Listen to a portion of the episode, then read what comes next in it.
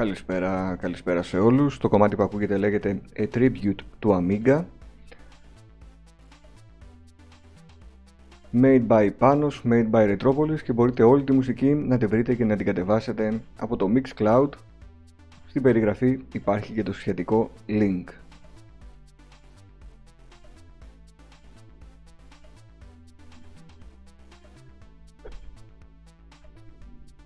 Καλησπέρα παιδιά, καλώς ήρθατε σε ένα ακόμη live της Ρετρόπολης Έκτακτο, αλλά ευκαιρία Μιας που οι περισσότεροι δεν δουλεύετε αύριο Και θα είστε ξεκούραστοι. Είμαι και εγώ σχετικά ξεκούραστος. Οπότε θα τα πούμε εδώ πέρα, θα κάνουμε παρέα. Όσοι δεν ε, παρακολουθείτε το ποδόσφαιρο ενδεχομένως και είστε εδώ, ευκαιρία να τα πούμε μιας που είδαμε σήμερα και αρκετά βιντεάκια από το PlayStation 5. Λοιπόν, πρώτα απ' όλα, μια καλησπέρα σε όλους.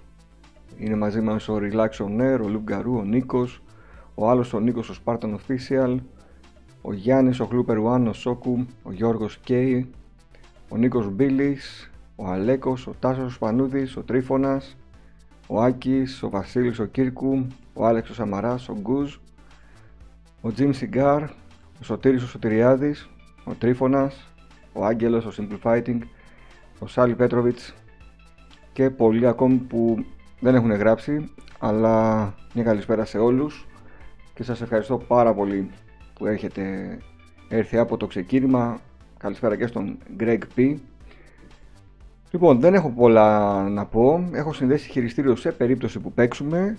Η κουβέντα θα πάει στα θέματα που θέλετε εσείς. Ο Vincent είναι εδώ, ο Ρίωνας. Παιδιά, το διάβασα πριν από λίγο και εγώ ότι το Cyberpunk παίρνει άλλη μια καθυστέρηση και πάει για Δεκέμβρη.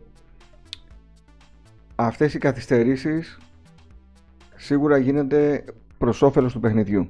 Όσο και αν ζορίζονται οι παίχτες που το περιμένουν το παιχνίδι τόσα χρόνια, σίγουρα γίνονται προς όφελος του παιχνιδιού.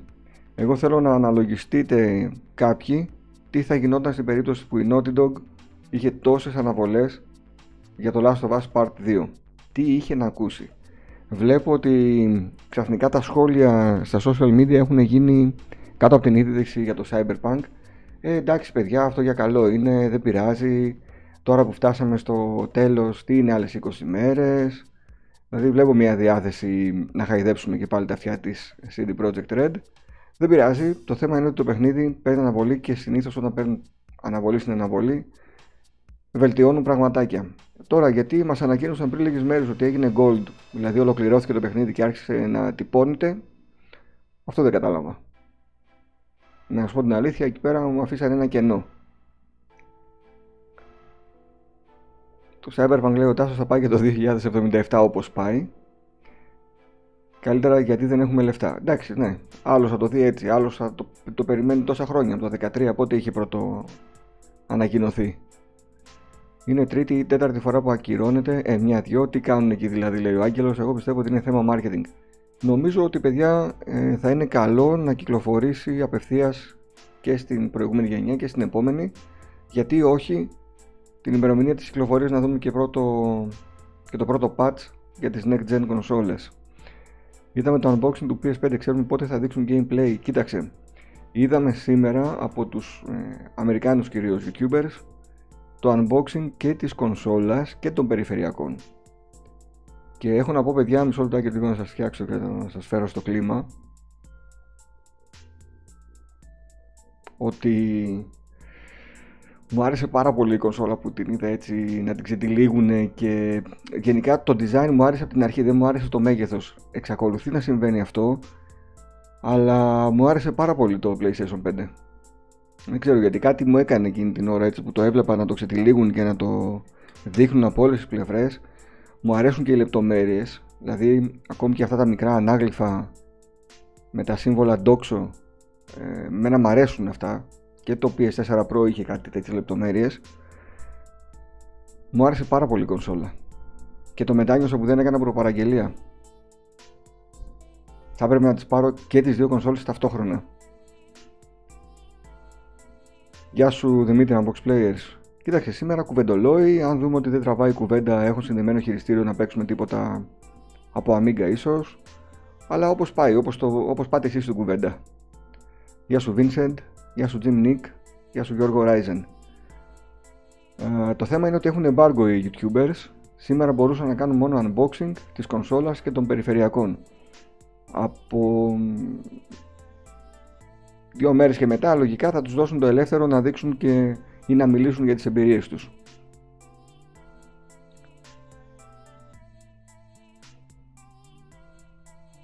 Είναι τεράστια παιδιά η κονσόλα. Είναι τεράστια. Αφού σκεφτόμαι, όπως σας είπα, την βάλω πάνω στο woofer, έλεγα να βάλω το... Αρχικά θα μπει το Series 6 εκεί. Αλλά μετά αναγκαστικά θα μπει το PlayStation 5 γιατί δεν χωράει κάπου αλλού. Δεν χωράει. Δηλαδή και στο έπιπλο να τη βάλω, όπως είναι το έπιπλό μου, θα περισσεύει η κονσόλα εκτός ραφιού. Αλλά μου άρεσε πάρα πολύ. Είμαι σε δίλημα.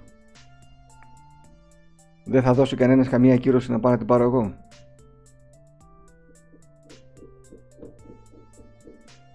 Τέλος πάντων, κάποια στιγμή θα έρθει. Γεια σου Άγγελε, γεια σου Κώστα Galaxy, γεια σου Ηλία Σκουίντι. Και γεια σου Χάρη Παπαδόπουλε, καλησπέρα. Πώς την είδατε εσείς την κονσόλα τώρα που την άνοιξε ένας Αμερικάνος με φυσιολογικό σώμα, φυσιολογικό μέγεθος, σωματότυπο. Πάλι δεν είναι τεράστια. Χάρη δεν άλλαξα ρε φίλε, απλά μου άρεσε πάρα πολύ που την είδα στα πλάνα όπως τη δείξανε, κοντινά πλάνα, ξεκάθαρα, το μέγεθος, το design, όλο αυτό. Μόνο το μέγεθος με χαλάει, αλλά μου άρεσε πάρα πολύ αυτό που είδα. Τελικά.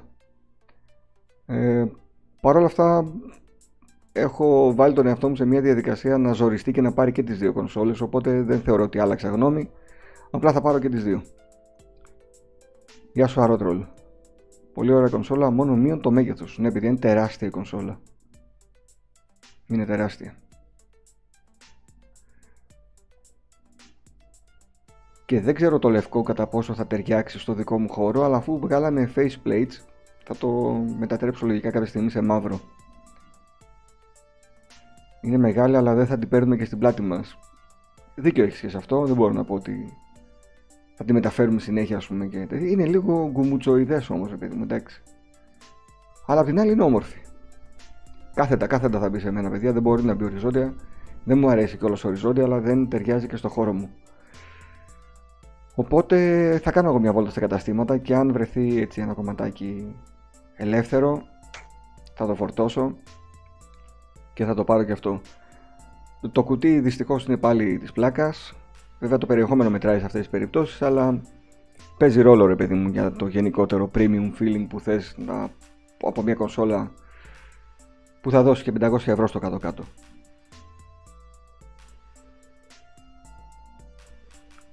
Γεια σου Steve Try a twist better than one. Ναι, αν ε, έχεις τα χρήματα, σίγουρα είναι η καλύτερη επιλογή να πάρεις και τις δύο να μην έχεις να κάνεις ούτε με console wars ούτε με τίποτα. Παίρνεις και τις δύο, παίζεις και από τις δύο εταιρείες τα αποκλειστικά και είσαι μια χαρά. Γιατί δεν πήρες τη Vodafone, ε, δεν πήρα χάρη. Ναι, θα πάω όταν έρθουν οι κονσόλες. Αν δεν βρω, θα πάρω στο δεύτερο κύμα. Αν δεν βρω, θα πάρω στο τρίτο κύμα. Κάποια στιγμή θα βρω τι Tombstone Fan 45, γεια σου.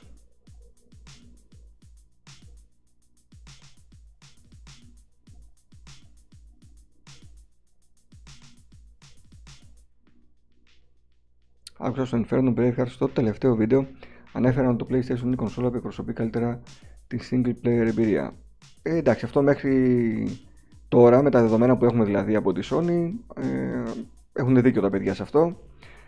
Καθώς όλα τα αποκλειστικά της Sony σχεδόν είναι single player εμπειρίες. Από εκεί και πέρα, εγώ διάβασα μια συνέντευξη του Phil Spencer που έδωσε, ο οποίος είπε ότι ε, θέλω τα στούντιο που ανήκουν πλέον στο δυναμικό της Microsoft να αρχίσουν να δίνουν single player εμπειρίες. Φτάνει λέει τόσα χρόνια που ήμασταν γνωστοί για το multiplayer κομμάτι μας. Ε, θα δώσουμε έμφαση στις single player εμπειρίες. Οπότε αυτή η γενιά είπαμε έχει μια Sony που ξέρουμε τι περιμένουμε και μια Microsoft πολλά υποσχόμενη. Ας ελπίσουμε να μας καλύψουν και οι δύο. Γεια σου Ήμπρα, ξέρουμε αν παίζει ρόλο στην καλύτερη ψήξη, αν είναι κάθετη ή οριζόντια ή είναι αδιάφορο. Νομίζω ότι είναι αδιάφορο Ήμπρα γιατί η κονσόλα φτιάχτηκε και στις δύο περιπτώσεις να μπορεί να τοποθετηθεί οπότε και να λειτουργεί σωστά και φαντάζομαι ότι δεν θα παίζει κανέναν ρόλο. Σίγουρα όμως θεωρώ ότι από όλες τις εικόνες που μας έχουν δείξει προτείνουν και οι ίδιοι να την έχουμε κάθετα. Έστω και αν δεν μας το λένε. Παίρνεις και τις δύο μαζί και ένα καινούργιο δωμάτιο για να χωράνε. Ή αλλάζεις έπιπλο, αναγκαστικά. Δεν ξέρω, ακόμα ταλαντεύομαι, ταλαντεύομαι ανάμεσα στο 6 και το PS5. Αλέκο, αν ταλαντεύεσαι, άσε λίγο να το πάρουν αυτοί που θα το πάρουν πρώτοι, να δεις λιγάκι ε, τι εμπειρίες θα σου μεταφέρουν. Άλλωστε δεν έχουμε και παιχνίδια day one να πεις ότι αμάν και τι ξέρω εγώ θα χάσεις άμα δεν την πάρεις. Κάνει υπομονή και κάποια στιγμή θα κατασταλάξεις μέσα σου. Παίζει να κοντράρεις σε μέγεθος ακόμα και το Philips CDI. Νομίζω είναι μεγαλύτερη κονσόλα. Γεια σου Λουκά, Pad Poet. Αυτό το glossy black, αν δεν το βάλεις στα πρώτα revision των κονσολών της, κάτι θα πάθει. Έχεις δίκιο, Λουκά. Και στο PS3 και στο PS4 και στο PS5 ίσως δίνει μια πιο premium έτσι, αισθητική το glossy μιλάει ο Λουκάς για το μαύρο κομμάτι που είναι ανάμεσα στα δύο λευκά plates. Αν θυμάστε, όταν την πρωτοείδαμε την κονσόλα είχα πει ότι είναι πολύ ωραίο και φουτουριστικό το design της, αλλά πολύ φοβάμαι ότι σε κάποια χρόνια από τώρα, όταν θα τη θυμόμαστε θα λέμε ότι ήταν λίγο kids. Ίσως με τα μαύρα faceplates να έρχεται λίγο πιο φυσιολογική στο μάτι. Παρ' όλα αυτά μου άρεσε πάρα πάρα πολύ. Και η νέο μου αρέσει πάρα πολύ και η άλλη.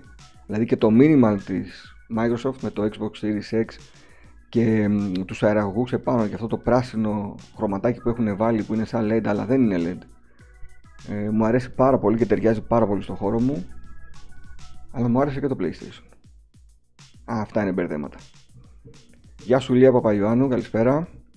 Οι single player εμπειρίες δεν φέρνουν χρήματα στα ταμεία όμως εσείς τι θα κάνετε στη θέση τους; Θα προσπαθούσα να έχω χάρη έστω κάποιες single player εμπειρίες ώστε να καλύψω και αυτό το κοινό. Σίγουρα αν δείτε παιδιά σήμερα άκουγα το, το podcast από τα παιδιά στο VG24 ανέφεραν όχι από το VG24 ή το Vertical Slice του Ηλία και του Μάνου νομίζω το Vertical Slice από τον Ηλία Παπά και τον Μάνο το Βέζο που ανέφεραν τα παιδιά τα νούμερα πωλήσεων σε mobile συσκευές στην Ιαπωνία και την Κίνα και έχει ξεφύγει το πράγμα.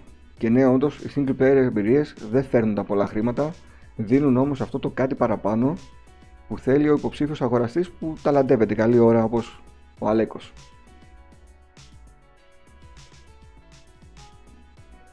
Πάντως με αυτό το μέγεθος, ακόμα και η μελλοντική slim έκδοση, νομίζω δεν θα έχει και ιδιαίτερη διαφορά στο μέγεθος. Εκτός αν βρουν τρόπο MG να κόψουν τη μητρική στα δύο όπως έκανε η Microsoft και να κοντίνει στο σύνολό της η κονσόλα που δεν το αποκλείω. Τι πιστεύεις για το Watch Dogs που θα βγει σε δύο μέρες; Tombstone, το πρώτο Watch Dogs το παράτησα, δεν μου άρεσε καθόλου. Το δεύτερο το πήρα από την Epic, το είχε δώσει δωρεάν αλλά δεν το έχω ξεκινήσει οπότε μου είναι λίγο αδιάφορο να σου πω την αλήθεια. Και στο Game Over που είδα την ανάλυση που κάναν τα παιδιά που το παίξανε και όλο στο παιχνίδι δεν είπανε ότι είναι κάτι το ιδιαίτερο ε, νομίζω ότι δεν θα το ακουμπήσω ποτέ. Ο Τάσος λέει και κάθετα και όρθια θα κάνει καλή ψήξη κονσόλα, το έχουν πει. Το Distraction All Stars από 80 ευρώ το γυρίσαν σε PS Plus. Θα το γυρίσουν, ναι αυτό χάρη πιστεύω και εγώ ότι μάλλον το πάνε σε γενικά free to play και καλά θα κάνουν. Νομίζω ότι 80 ευρώ δεν θα έδινε πολλοί κόσμος για το συγκεκριμένο παιχνίδι καλύτερα να είναι δωρεάν και όποιος θέλει να αγοράσει ξέρω εγώ cosmetics μετά ή τι άλλο θα έχει και η εταιρεία θα τα βγάλει τα λεφτά της. Βγήκε μια λίστα από άτομα που προσέλαβε η Microsoft για τα δικά της πλέον studio που δούλευαν πριν στο PlayStation, Sony, Santa Monica, Naughty Dog κλπ. Πολύ δυνατή λίστα λέει ο Λουκάς. Ναι, Λουκά, το, το διαβάσαμε και τις προηγούμενες μέρες και όντως δείχνει ότι η Microsoft ε, σε αυτή τη γενιά σκέφτεται πολύ διαφορετικά τις κινήσεις που θα κάνει και θέλω να πιστεύω ότι θα έχουμε μια πολύ δυνατή γενιά όπως είχαμε στο PS3 και το Xbox 360. Το ποιος θα κερδίσει στο τέλος έχει πάρα πολύ μικρή σημασία θέλουμε να βαδίζουν μαζί, να βγάζουν και οι δύο παιχνιδάρες, να έχουμε το ζόρι κάποια στιγμή όλοι μας που έχουμε πάρει μια κονσόλα θα βγαίνουμε κερδισμένοι gamers με καλά παιχνίδια, καλές υπηρεσίες και όχι επιλέγοντας στρατόπεδο σαν να είμαστε μέτοχοι στην εταιρεία. Βγάλανε χρόνο αποκρίσεις του Devil May Cry, PS5 loading time 2 δευτερόλεπτα, PC loading time 11, Xbox One X 17, PS4 loading time 22. Άρα πολύ γρήγορο το PS5 σε αυτό το κομμάτι.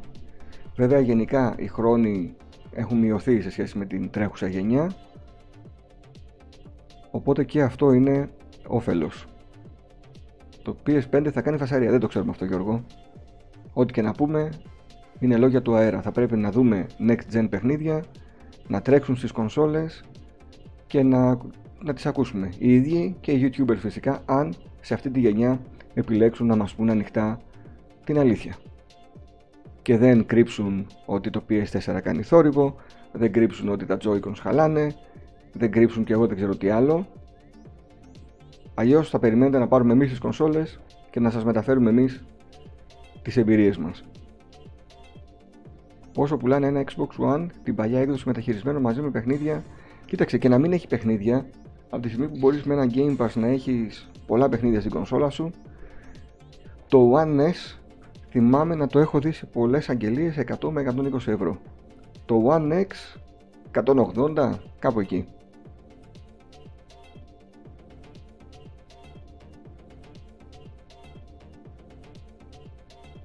Το Watch Dogs το πρώτο είχε πρόβλημα ότι έκανε όλα τα ίδια πράγματα. Εμένα με ενόχλησε πάρα πολύ η κακή οδήγηση. Εκεί με κούρασε. Οπότε δεν πρόλαβα να δω αν όντως έκανε τα ίδια πράγματα. Για να το λες έτσι θα είναι, οπότε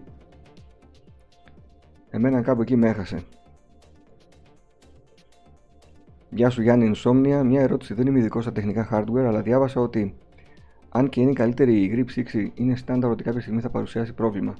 Όχι είναι στάνταρ ή ήταν ξέρω εγώ στάνταρ με βάση την, ε, το liquid metal στους υπολογιστές στα PC εδώ υποτίθεται ότι έχουν γίνει έρευνες, μελέτες, δοκιμάστηκε δύο χρόνια η τεχνολογία. Δεν είχε καμία φθορά. Οπότε νομίζω ότι να βγαίνουμε όλοι και να προσπαθούμε τώρα να προβλέψουμε αν θα βγάλει πρόβλημα σε 5 χρόνια ή όχι θα είμαστε λίγο άκυροι.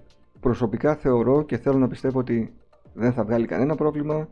Θα είναι πάντα στη θέση της το υγρό μέταλλος, στη θέση του το υγρό μέταλλο και δεν θα δημιουργήσει κανένα θέμα στην κονσόλα και είναι όντως η, η επανάσταση που θέλει η Sony να φέρει στο δικό της κομμάτι σε ό,τι έχει να κάνει με την ψήξη. Το ιδανικό είναι να αγοράσεις και τις δύο σωστά. Αν μπορείς, οικονομικά βέβαια, είναι το καλύτερο. Γεια σου Νικόλα Ράξινα, live την ώρα του Ολυμπιακού. Ε, ξέρεις τώρα.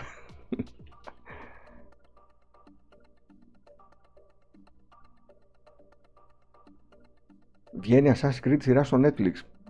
Καλό άρμεγμα εύχομαι στο Netflix. Ελπίζω η σειρά να είναι αντάξια των προσδοκιών μας. Και θα έχουμε Last of Us σειρά, Assassin's Creed σειρά, Resident Evil έρχεται ε, anime, τι έρχεται, κάτι έρχεται, CGI, cartoon. Αρκεί να είναι καλά παιδιά. Ο Disney λέει νομίζω πως το design του PS4 είναι καταπληκτικό αλλά όχι πρακτικό. Θα πρέπει να είναι κάθετα προσωπικά εμένα εκεί με έχασε. Προτιμώ Xbox. Πάντως μπαίνει και οριζόντια. Τοποθετείται και οριζόντια τουλάχιστον να τα επισκευάζουν αν βγάζουν πρόβλημα, μην μας λένε πάρε άλλο, εμείς δεν επισκευάζουμε. Χάρη ό,τι προβλέπει εγγύηση, φίλε. Συνήθως ένα χρόνο δίνει η Sony. Γι' αυτό λέω πολλές φορές, αν και δεν θα το κάνω μάλλον εγώ, περιμένετε κανένα χρόνο να δείτε αυτοί που θα το πάρουν μήπως έχουν θέματα με θερμοκρασίες, με το liquid metal, με οτιδήποτε παιδιά που μπορεί να εμφανίσει μια κονσόλα και πάρτε μετά τον πρώτο χρόνο. Ο Άρης λέει θετική ενέργεια σε όλους με χαμόγελα, θετική ενέργεια παντού και πάντα όπως συνηθίζει να λέει. Άρη είδα και το βιντεάκι σου με τον Θεό τον Νίκο Γκάλι, να ξέρεις, σε παρακολουθώ αν, ανελειπώς. Γεια σου Κώστα Rain Metal. Το PT είπαν ότι δεν θα παίζει στο PS5 γιατί όμως δεν το έβαλαν μαζί με αυτά που δεν θα είναι συμβατά γιατί δεν είναι ένα παιχνίδι που κυκλοφόρησε και απλά για άλλους λόγους δεν θα παίζει θα, το θεωρούν ότι είναι ακυκλοφόρητο, δεν θα υπάρχει καν.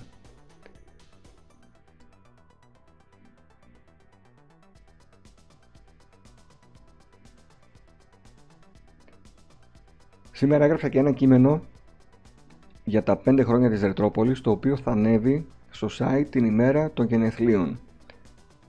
Αν θυμάμαι καλά είναι 19 Νοεμβρίου.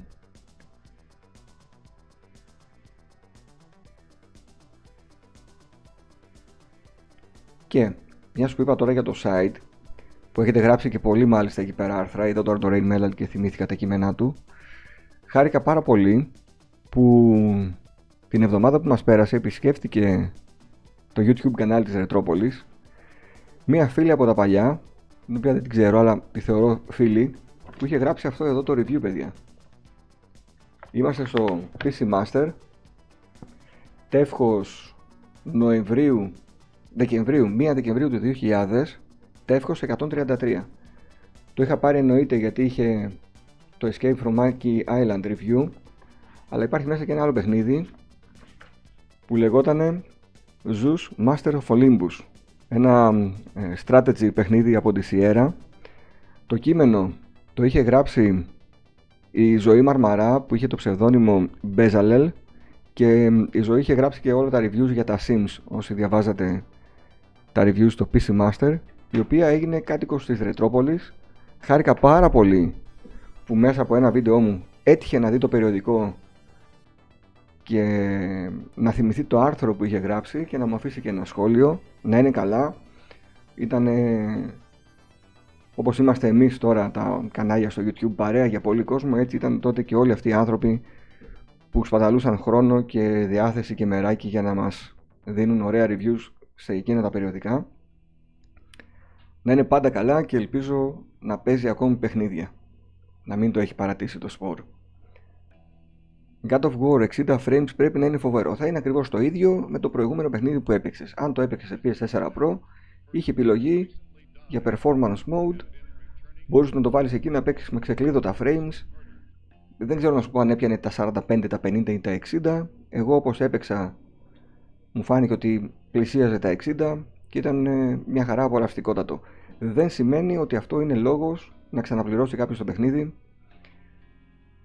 για να το παίξει ότι θα είναι πολύ διαφορετική εμπειρία. Η ίδια εμπειρία θα είναι, γίνεται πιο flow το παιχνίδι, παίζει καλύτερα. Ε, δεν χρειάζεται δηλαδή να τρελαινόμαστε με το ότι ένα παιχνίδι προηγούμενης γενιάς θα πιάσει τα 60 frames στην επόμενη γενιά. Πρέπει να το θεωρούμε αυτονόητο, παιδιά αυτό. Αυτό με τα DLC του Call of Duty Cold War που πήρα αποκλειστικό το mode με τα zombies, έλεος. Αυτό παιδιά είναι λίγο άδικο για όσους δεν ξέρουν, η Sony με το PlayStation 5 έχει πάρει αποκλειστικά, νομίζω για ένα χρόνο, το Zombie Mode του Call of Duty και είναι άδικο γιατί, γιατί και αυτός που θα το πάρει στο Xbox τα ίδια λεφτά θα πληρώσει. Αλλά για ένα χρόνο δεν θα έχει όλο το περιεχόμενο.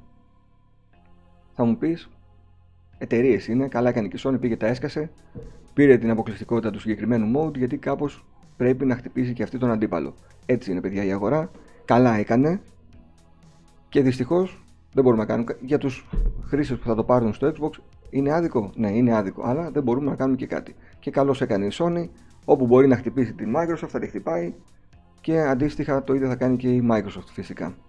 Γεια σου Etienne, καλησπέρα, καλώς ήρθες. Σε λίγες μέρες ξεκινάει η νέα γενιά κονσολών από αυτήν που πέρασε ποια ήταν τα αγαπημένα σου δύο παιχνίδια. Τώρα κάθε φορά που με ρωτάτε ρε παιδιά λέω και κάτι άλλο. Για για το PlayStation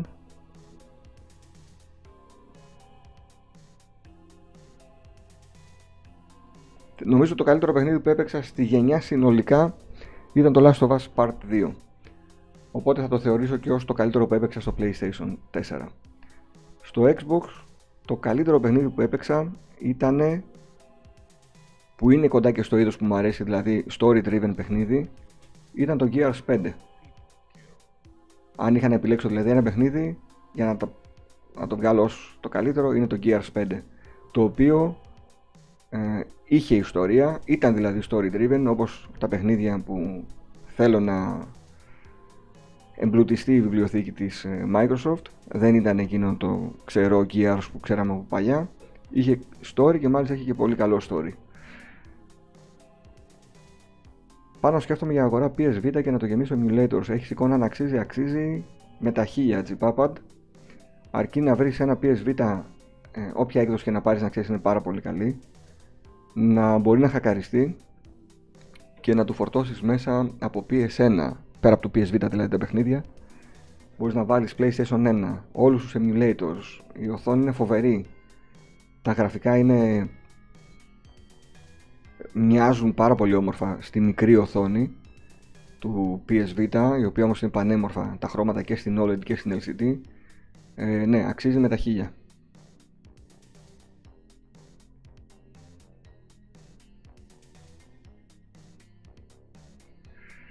Μακάρι να βγάλουν σειρά το Days Gone είχε από τα καλύτερα story σαν gameplay βέβαια λίγο επαναλαμβανόμενο.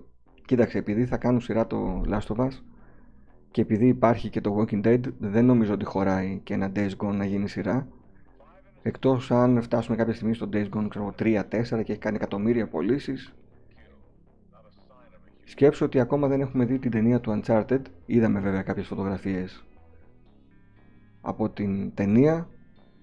Πόσο μάλλον να δούμε το Days Gone τα μάφια Tombstone που ρώτησε νωρίτερα τα είχα παίξει στην εποχή τους, το πρώτο και το δεύτερο. Για την εποχή τους ήταν πάρα πολύ καλά. Το remake τώρα του 2 δεν το έχω παίξει, το έχω δει και μου άρεσε πάρα πολύ. Ε, το 3 το έχω από την PS Plus αλλά δεν το έχω ξεκινήσει ποτέ. Όλα τα firmware versions παίρνουν hack, ωραία, γιατί κάποια στιγμή έπαιρνε μέχρι την 371 έκδοση, τώρα βλέπω λες παίρνει και η 373, τέλειο είναι αυτό. Εμένα τα καλύτερα τρομακτικά games είναι Silent Hill και Resident Evil. Silent Hill είδα τώρα προχθές την ταινία, την πρώτη. Αν δεν την έχετε δει, παιδιά, να τη δείτε. Είναι πάρα πολύ από τις ελάχιστες καλές μεταφορές παιχνιδιών στη μεγάλη οθόνη. Μου άρεσε πάρα πολύ και το ξαναείδα. Δηλαδή το έβαλα λίγο για να δω πώς παίζει το κόντι, να σκεφτείτε. Και κάτσα και είδα όλη την ταινία. Αγγελίες για PSP υπάρχουν. Σήμερα κιόλας έτυχε να βλέπω αγγελίες για PSP. 50 ευρώ η τελευταία έκδοση και έχει και τις προηγούμενες αν ψάξεις. Απλά θα πας στην κατηγορία που λέει PS, DS, κάπως έτσι είναι η κατηγορία.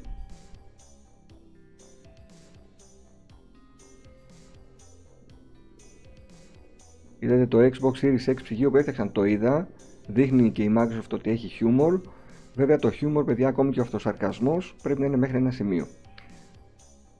Καλό σαν κίνηση, αλλά δεν χρειάζεται κάθε τρεις και λίγο να αυτοσαρκάζει τη Microsoft.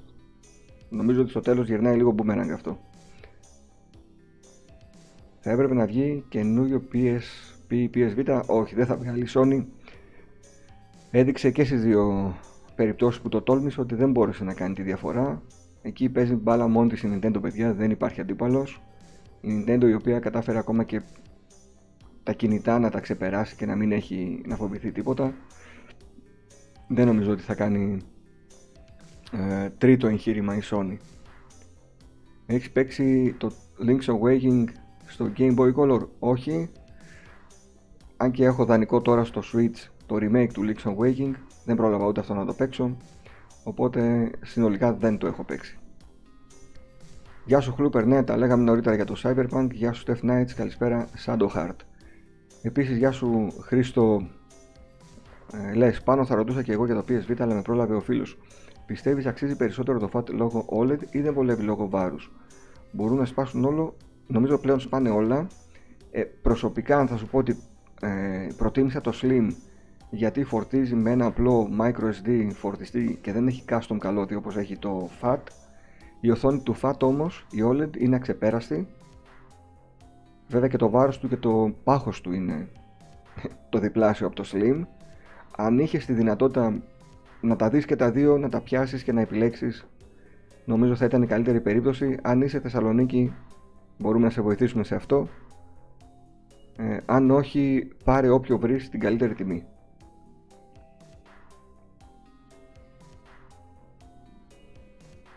Το Silent Hill λέει ο Φόρης, γεια σου Φόρης, είχε πολύ καλύτερη ατμόσφαιρα ε, τρόμο και ήταν συνεχής. Το Resident Evil δεν το έφτανε. Μιλάς τώρα για τα παιχνίδια και τις ταινίες.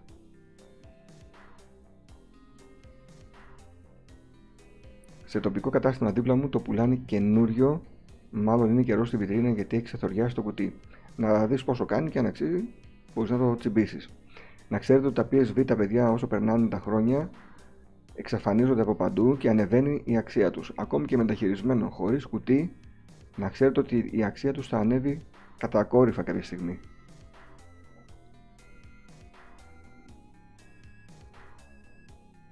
Μιλάς για τα παιχνίδια.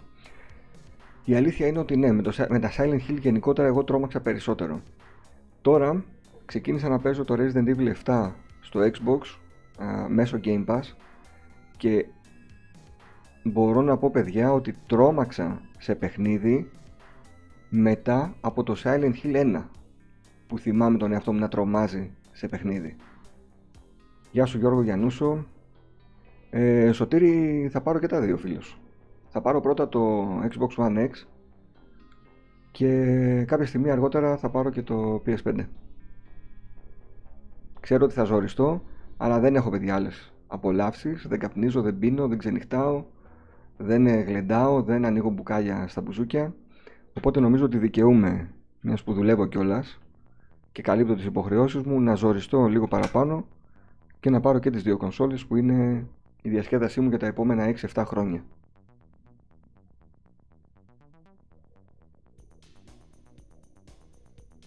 Στο Ghost αν μου φάνηκαν δύσκολα τα boss fights. Ε, μου φάνηκαν τα πρώτα boss fights δύσκολα γιατί δεν είχα τον πανιάσει στο χαρακτήρα μου.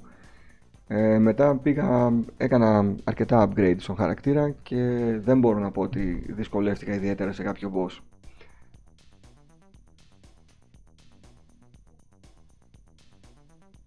Το Digital Foundry νομίζω ότι Τάσο είχε μια ξεκάθαρη γνώμη για το Xbox Series X που το πήρε και το δοκίμασε. PS5 δεν έχει πάρει ακόμα στα χέρια του για να το κάνει βίδες.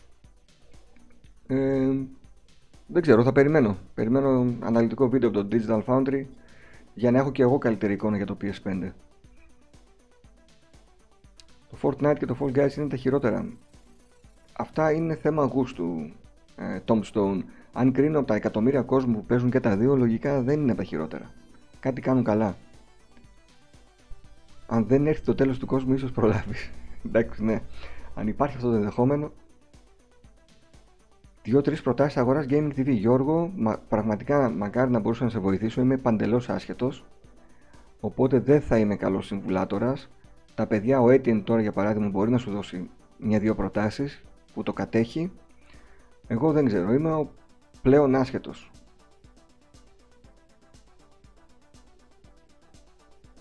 Γεια σου Metal Candyman παιχταρά. Το Outlast ε, Loop αν και το έχω, δεν το έχω παίξει. Ακριβώς αυτό θα έλεγα, λέει ο Σωτήρης, αφού αυτό έχεις για χόμπι θα τα ευχαριστηθείς και θα είσαι καλυμμένος για τα επόμενα χρόνια. Έτσι ακριβώς. Και ο Jim Nick μου λέει για το Outlast. Ωραία. Να τελειώσω μία το Resident Evil 7. Ε, το οποίο μέχρι στιγμής μου αρέσει και ε, είναι όντως Resident Evil, δεν το περίμενα. Μου το είχαν πει τα παιδιά και ο Rain Metal και ο Stratos ο Κοντεκάκης ότι αν το παίξεις θα δεις ότι είναι Resident Evil, μην το φοβάσαι. Είχαν δίκιο. Στο θέμα τρόμου το Resident Evil Biohazard είναι καλύτερο ειδικά στη μάχη με τη γριά λέει ο Ορίωνας. Να δούμε και με εκείνο το Atari. Εκείνο το Atari παιδιά, αν τύχει να μπει σήμερα ο Δημήτρης ο Γιανακίδης που το έχει προπαραγγείλει, να περιμένουμε λιγάκι να μας πει αν έχει νέα το παιδί, γιατί μέχρι στιγμής τα νέα που έχει είναι ότι αναβάλλεται ξανά και ξανά. Να βρούμε κονσόλα στις 10 του μηνός για Xbox, νομίζω ότι θα βρούμε. Θα βρούμε ακόμα και στο ράφι, πιστεύω, γιατί τι γίνεται παιδιά; Ε, κάποιοι έχουν κάνει προπαραγγελία κονσόλας από όλα τα καταστήματα. Αυτοί δεν θα πάνε να πάρουν ε, την ίδια μέρα και από τα πέντε καταστήματα. Θα πάρουν μια κονσόλα. Οπότε ξαφνικά θα μείνει stock στα καταστήματα είτε για να το πάρει κάποιος από το ράφι είτε για να δοθεί σε κάποιον άλλον που έχει κάνει προπαραγγελία και είναι σε αναμονή. Μακάρι να υπάρχει αναμονή και να μην προλάβουμε να πάρουμε και να έχει ένα πολύ δυνατό ξεκίνημα και η Microsoft σε αυτή τη γενιά.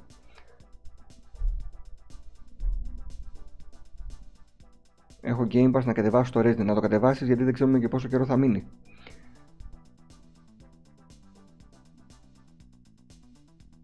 Το Outlast στο Switch έχει προβλήματα. Δεν ξέρω. Δεν το έχω στο Switch. Το Switch, παιδιά, εγώ το, το πήρα για τον γιο μου και αν το είχα και εγώ θα έπαιρνα αποκλειστικά παιχνίδια της Nintendo. Το μόνο που έχω πάρει είναι το NBA 2K20, το οποίο είναι τέλειο στο Switch, για να παίζω καμιά φορά άμα θέλω να παίξω μπασκετάκι στο φορητό.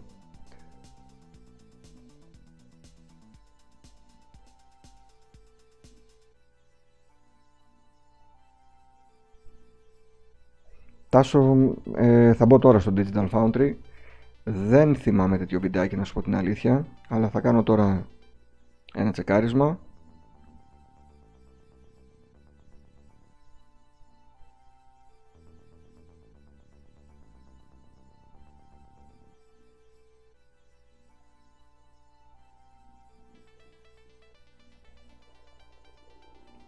Βλέπω ότι δοκίμασαν το Spider-Man.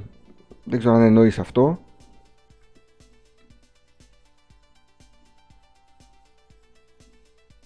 Κάτι άλλο δεν βλέπω. Ένα είναι που μετράνε τη θερμοκρασία στο Series X. Ένα είναι για το Auto HDR του Series X. Ένα άλλο είναι για τα για το Spider-Man στο PS5. Αυτά δεν βλέπω κάτι άλλο. Και το backwards compatibility.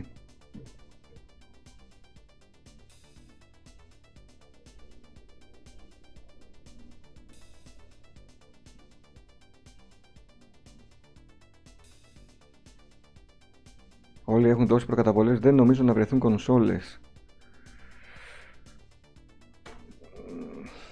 Να δούμε, να δούμε. Το Switch από παιχνίδια νομίζω ότι έχει κάνει κοιλιά. Ε, μην νομίζεις, δίκιο έχεις, έχει κάνει κοιλιά. Μετά το Animal Crossing ναι, δεν έχουμε δει τίποτα. Και ίσως επειδή πήγε τόσο καλά το Animal Crossing να μην έχουμε δει τίποτα.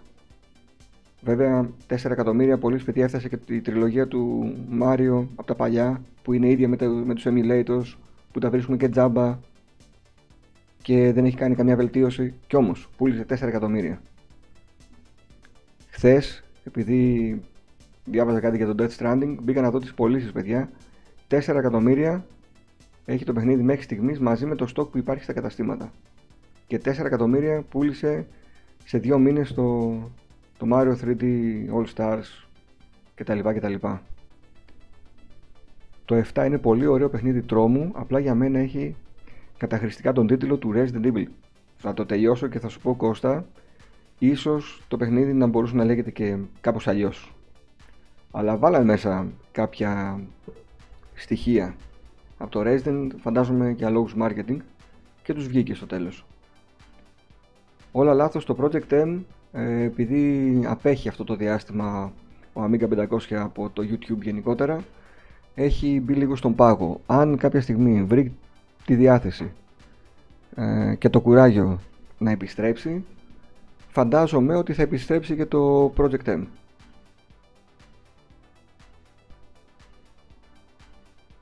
Έγινε τάσο βάλτο εκεί πέρα γιατί τα πρώτα τώρα τελευταία 5-6 που είδα δεν έχουν κάτι τέτοιο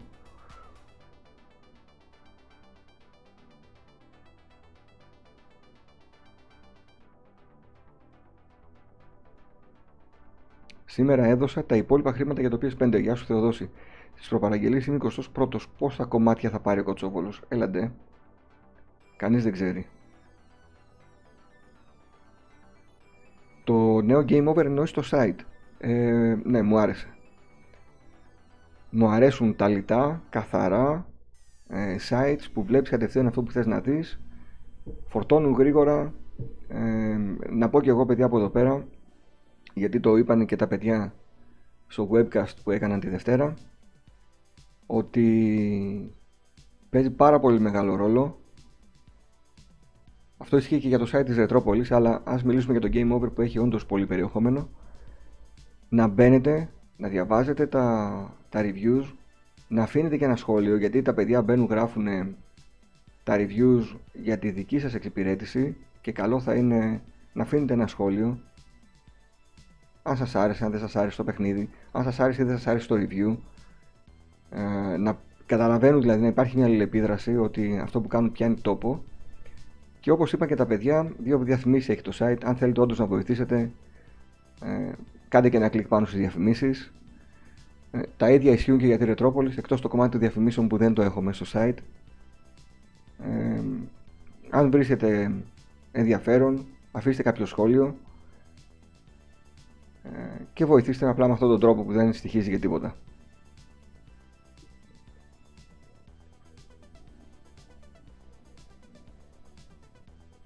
Ποια ήταν η γνώμη σου για τη σειρά High Score; Α, σου άρεσε, δεν λέω είχε ενδιαφέροντα πράγματα, αλλά πολύ φλιαρία. Έτσι ακριβώς Χρήστο.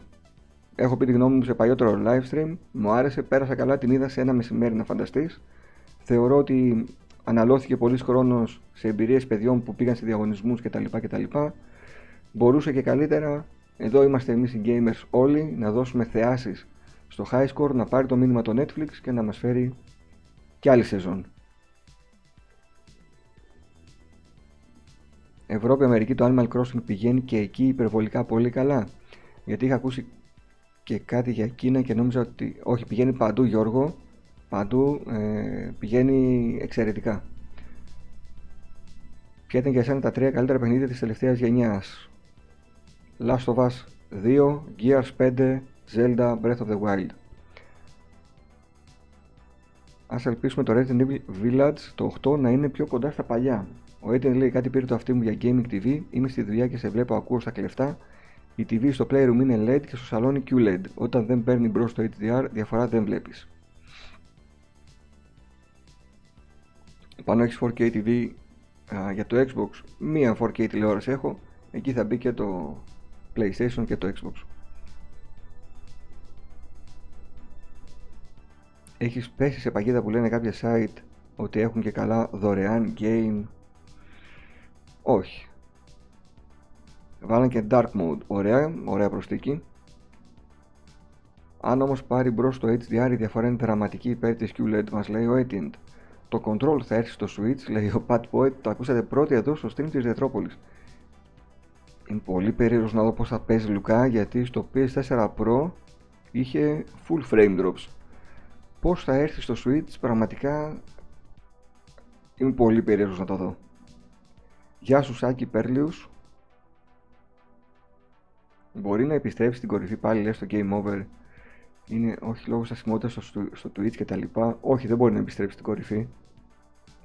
Το site παιδιά δεν ξέρω που βρίσκεται. Ενδεχομένως να είναι στην κορυφή και να μην το ξέρω Αλλά το κανάλι δεν μπορεί να επιστρέψει στην κορυφή. Απευθύνεται σε hardcore κοινό. Το hardcore κοινό είναι πολύ μετρημένο. Ε, δεν βλέπω να ανανεώνεται το περιεχόμενο, ίσα ίσα βλέπω ενότητες που αρέσουν στον κόσμο να έχουν αφαιθεί στην άκρη. Ε, δεν ξέρω, πάντα μιλάω με λίγο, έτσι, με μια μικρή στενοχώρια όταν με ρωτάνε για το Game Over.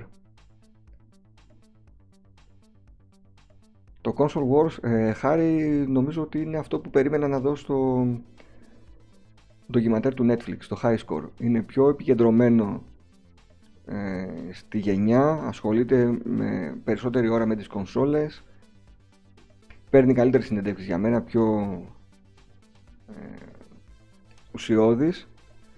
Αν δεν το έχετε δει παιδιά το ντοκιματέρ Console Wars να το δείτε. Δεν έχει ελληνικούς υπότιτλους, δεν ξέρω αν έχουν προσθεθεί τώρα τελευταία. Ε, νομίζω ήταν καλύτερο.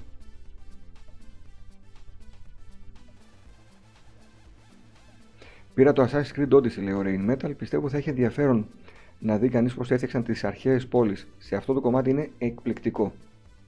Κώστα Rain Metal είναι πανέμορφο. Ε, ο αδερφός μου ο οποίος είναι ιστορικός, ε, πτυχιούχος δηλαδή, ε, παίρνει όλα τα Assassin's Creed για το κομμάτι της ιστορίας και το πόσο σωστά αναπαριστάται στα κτίρια, στις συνήθειες του κόσμου που θα δεις εκεί στην αγορά για παράδειγμα και μου λέει ότι είναι απίστευτη η δουλειά που έχουν ρίξει.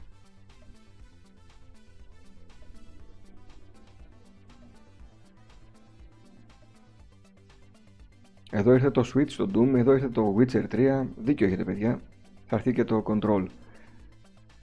Χάρηκα πολύ με τις καινούριες κάρτες Big Navy της AMD που φαίνεται να χτυπάει στα ίσια της Nvidia 3000. Ε, άμα σου πω Jim Nick ότι είμαι επίσης παντελώς άσχετος με τις κάρτες γραφικών μου περνάνε πάντα διάφορες κυρίως λόγω κόστους. Ε, και δεν ασχολούμαι αλλά για να το λες μάλλον θα έχεις δίκιο. Ο Καλήφας είπε θα επιστρέψουν τα vidcasts.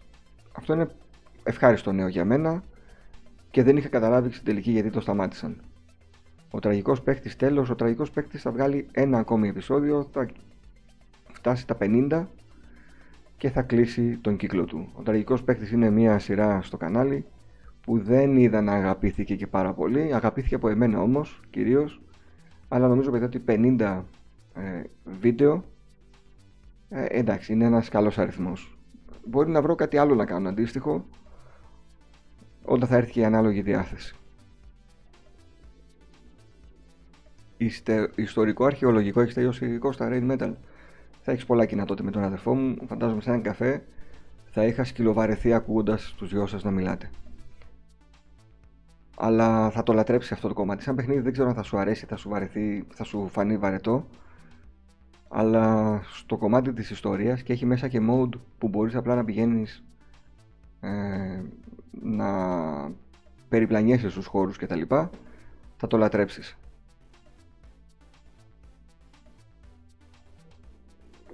επόμενη σειρά Pro Player. Προς το παρόν, παιδιά, με ενδιαφέρει πάρα πολύ αυτό που κάνω στο Spotify, στο Google Podcast και στην Apple.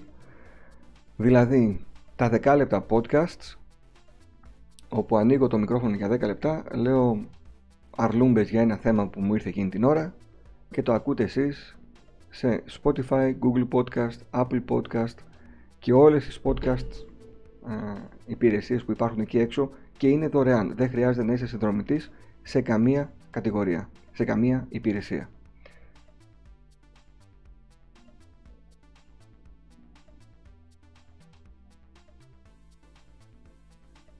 Σημαντικό, δεν θα πάρει κανένας τα full στοιχεία των κονσολών. Αν κάποιος θέλει να παίξει 4K 120 frames, δεν γίνεται λόγω των ε, μη διαθέσιμων τηλεοράσεων με HDMI 2.1. Marketing, πολλοί δεν το γνωρίζουν. Δεν ξέρω και αν θα καταλάβει κάποιος τη διαφορά μεταξύ 60 και 120 frames. Έχω και εκεί τις αμφιβολίες μου. Αυτό το mode είναι από την αρχή. Νομίζω ότι πλέον είναι από την αρχή, ναι. Στην αρχή δεν ήταν. Μετά προσθέθηκε σε κάποιο μελλοντικό update, οπότε λογικά θα το βρεις από την αρχή.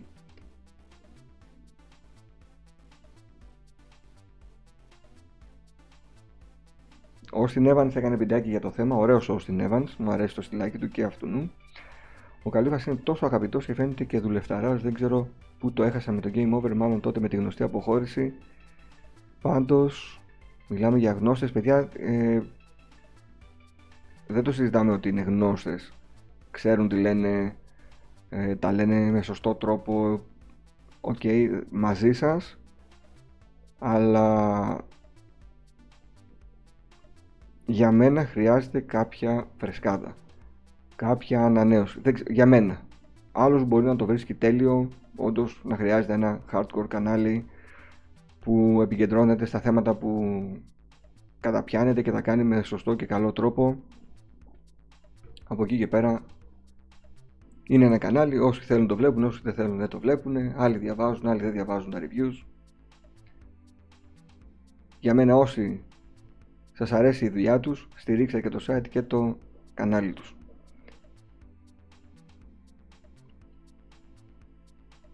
Γιατί χώρισαν. Ε, αυτό δεν το ξέρω Λουγκαρού. Μπορώ να μάθω, αλλά δεν με απασχολεί κιόλας. Δηλαδή θα είναι η άχρηστη πληροφορία της ημέρας, το κουτσομπολιό, ξέρεις που «Α, γι' αυτό τελικά έγινε». Δεν μας απασχολεί.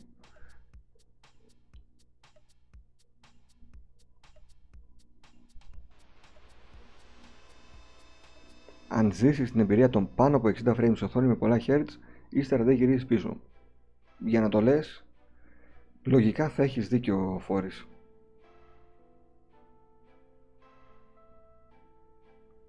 Το πρόβλημα είναι στη διανομή των κονσολών και της με... μεγάλης ζήτησης, γι' αυτό και θα υπάρχει καθυστέρηση.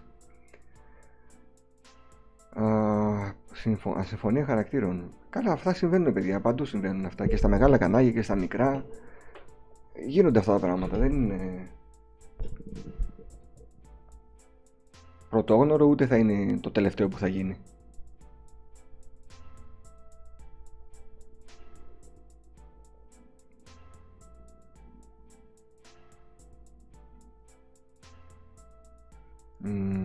Έχω χάσει κάτι, νομίζω όχι, ε. Σας πρόλαβα.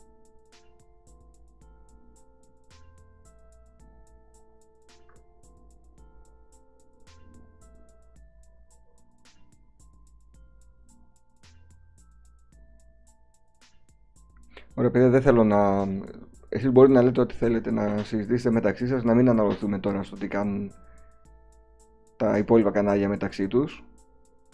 Από τη στιγμή που συνεχίζουν, έχει πάρει ο καθένας στο δρόμο του, νομίζω ότι απλά κάνουμε κουτσομπολιό μετά. Όπως σας έχω πει πολλές φορές, βρείτε το κανάλι, τον άνθρωπο που τα review του ε, είναι κοντά στα δικά σας, που τον εμπιστεύεστε, στηρίξτε τον με όποιο τρόπο μπορείτε και θα είστε καλυμμένοι.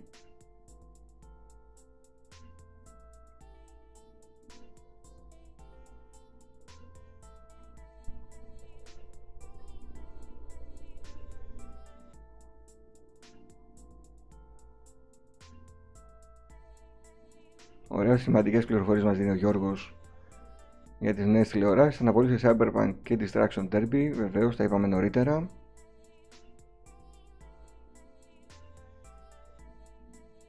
Εντάξει, εγώ δεν περιμένω να παίξω το Cyberpunk, αλλά δυστυχώς υπάρχει κόσμος εκεί έξω που το περιμένει παιδιά το παιχνίδι πολλά χρόνια και απογοητεύεται. Είναι κρίμα.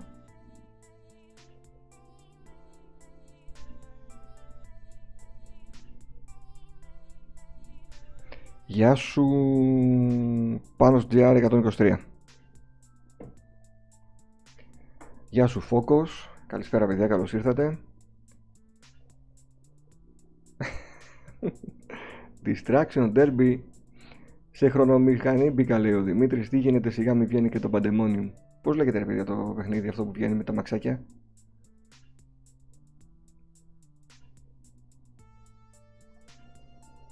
Ο Φόρης λέει σαν τρελός περιμένω Εγώ δεν μάλωσα αεροτρόλ με κανέναν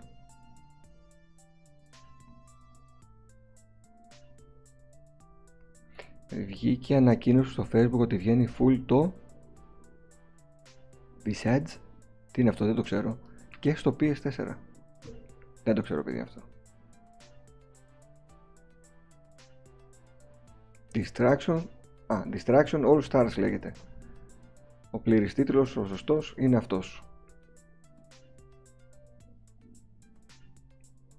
Το PS5 πώς μου φαίνεται εμφανισιακά θα σου πω πάνω, το έλεγα και νωρίτερα.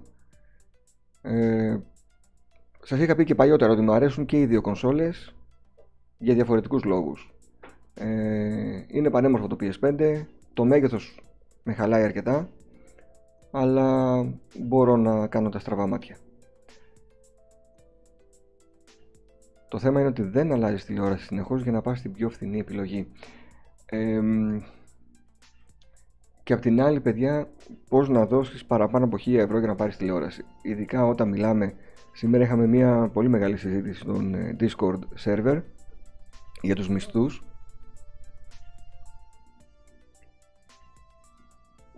Πώς να πάρεις τηλεόραση πάνω από 1000 ευρώ όταν ο μισθός σου είναι 380.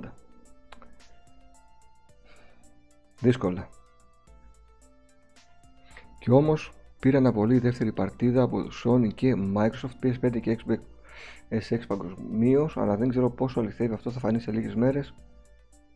Πάντως πάνω και παιδιά πριν τρεις μέρες το διάβασα. Θα δούμε, θα περιμένουμε να δούμε.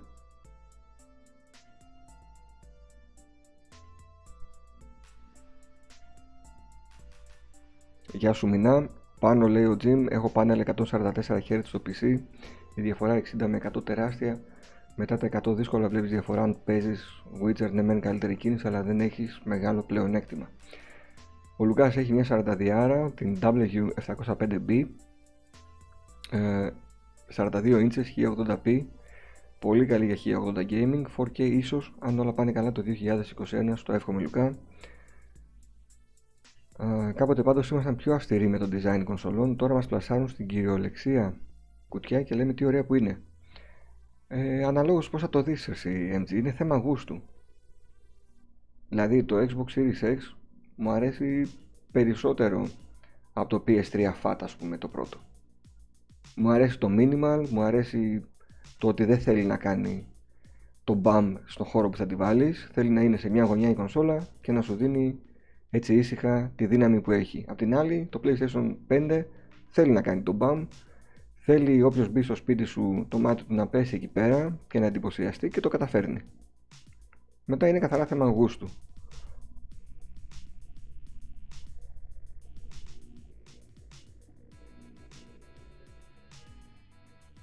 Το Visage ή Visage, δεν ξέρω πώς προφέρεται, είναι κλόνος του PT, έχει μεγάλη δημοσιότητα καιρό τώρα. Απλά ήταν και καιρός σε early access, στο Steam είναι. Απλά να μην είναι πολύ σκοτεινά στο δωμάτιο, τα κάνω πάνω μου λες. Παίζει, ε.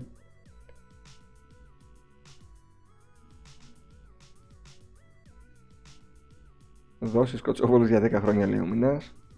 Εμένα μου αρέσει πιο πολύ το Xbox, λέει ο Φόβος δόσεις με πιστοτική κάρτα άτοκες. Ναι, έτσι θα πάρω παιδιά εγώ τη μία από τις δύο κονσόλες, θα πληρώσω τη μία μετρητά και την άλλη θα την πάρω με δόσεις για να μην, όχι να μην ζοριστώ, αλλά δεν ξέρει τι σου συμβαίνει αύριο μεθαύριο, να μην έχω δώσει ένα χιλιάρικο για τις κονσόλες και μετά κάθομαι και τις κοιτάω. Ποτέ δεν ξέρεις, ας έχω τη μία να τη δίνω λίγα λίγα. Να τη βάλω σε ένα χρόνο εξόφληση κάπως έτσι.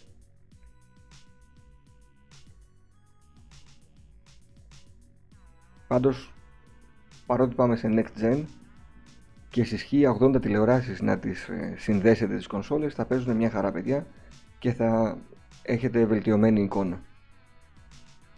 Να ήταν και όλο μαύρο το PS5 θα ήταν καλύτερο. Ε, θα μπορούμε να την κάνουμε την κονσόλα μαύρη όπως φάνηκε με τα faceplates με συν 35 ευρώ. Έχει ο Πάνος live και εγώ κάθομαι και βλέπω Ολυμπιακό. Δεν πειράζει Jack Monkey. Δεν πειράζει. έχω την αίσθηση ότι το PS5 φαίνεται κουκλί τώρα, αλλά στο μέλλον θα είναι τέρμα kits. G-Papad ακριβώς τα ίδια έλεγα νωρίτερα. Ακριβώς τα ίδια όμως. Α, κάθετα θα το βάλω το PS5. Αμάν με τις μαύρες κονσόλες, λίγο ανανέωση χρυσή να ταιριάζει και στο σπίτι. Αν είναι να μπει σε ένα εφηδικό δωμάτιο, βάλε ό,τι θέλεις. Τώρα εγώ θα το βάλω μέσα στο σαλόνι. Με συγκεκριμένα χρώματα. Βέβαια στη γυναίκα μου το λευκό αρέσει, ξετρελάθηκε που είδε το άσπρο. Εμένα δεν μου ταιριάζει. Δηλαδή, μόλις θα βγουν τα μαύρα faceplates, θα φροντίσω να πάρω.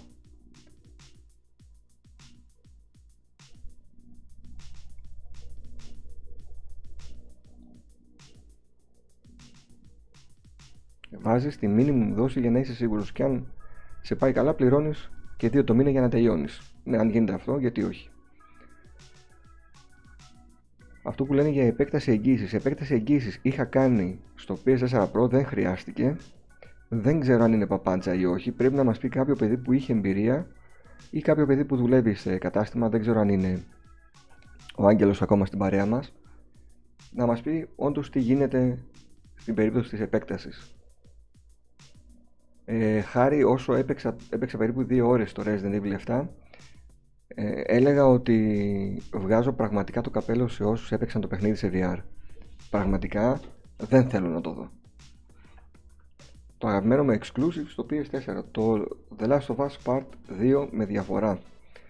Δεν λες που γλιτώσαμε από την τουρκική τουαλέτα του PS5, μα το λέγαμε ότι τα dev kits ε, ποτέ δεν έχουν καμία σχέση με το προϊόν που θα πάρουμε στο τέλος εμείς.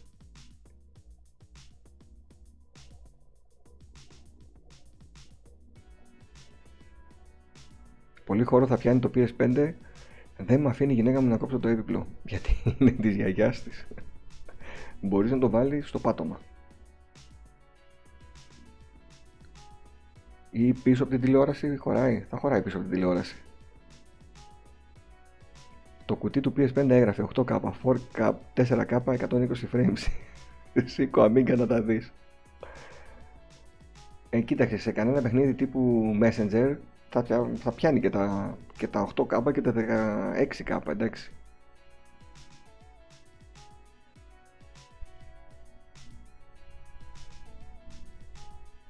Στις τηλεοράσεις παιδες έκανα επέκταση εγγύησης σε κοτσόβολο και κλαίω τα λεφτά μου. Είναι πολλά τα ψηλά γράμματα.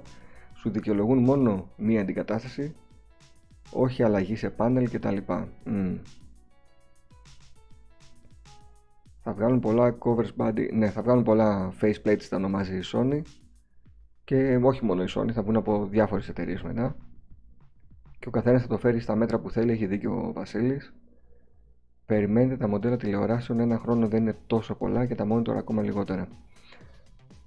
Δεν έχει νόημα ακόμα να πάρετε τηλεόραση με HDMI 2.1 γιατί 4K με πάνω από 60 frames δεν θα μπορεί να δώσει κανένα μηχάνημα ίσως μόνο σε παιχνιδάκια μικρά.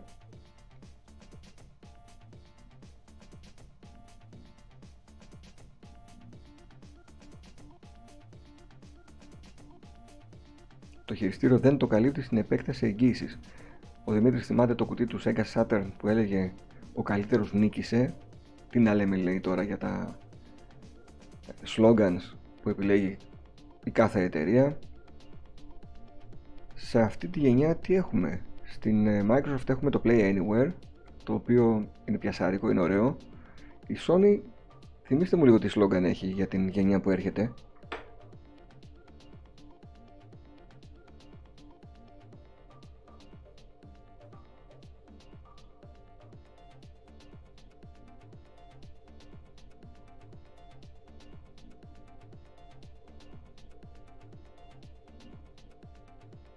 Assassin's Creed είπαν ότι θα είναι 4K 60 frames, ναι. Το είπαν αυτό και ήταν πάρα πολύ καλό νέο. Μόλις πάρεις το PS5 ή το Xbox Series X θα κάνεις unboxing, εννοείται αυτό όπως έχω κάνει και στις προηγούμενες κονσόλες που πέρασαν από τα χέρια μου.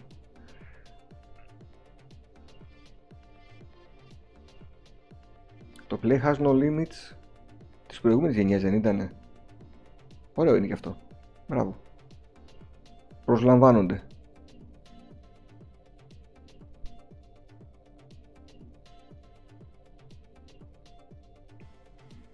G-Papa εν μέρει έχεις δίκιο αλλά και 1500 ευρώ φίλε είναι πολλά. Είναι πολλά γιατί αν πάρει ένας μία κονσόλα θα δώσει, μπορεί να δώσει από 300 ευρώ με maximum τα 509. Δηλαδή μιλάμε για τρεις φορές κάτω. Το αν θα παίξει φθηνότερα ή όχι και αυτό το συζητάμε. Γιατί στη μία κονσόλα έχεις Game Pass, στην άλλη έχει τα 18 παιχνίδια που θα έρθουν από το PS4 και θα μπορείς να τα παίξεις για το ξεκίνημα και ίσως κάποια στιγμή έρθει και το PS Now ε, μεταχειρισμένα και τα λοιπά αν πάρεις έκδοση με δισκάκι ναι. όχι φθηνά είναι και στις κονσόλες και χωρίς να τις χακάρεις ή να τις πειράξεις Play has no limits. Ωραία, ωραία. Μια χαρά είναι.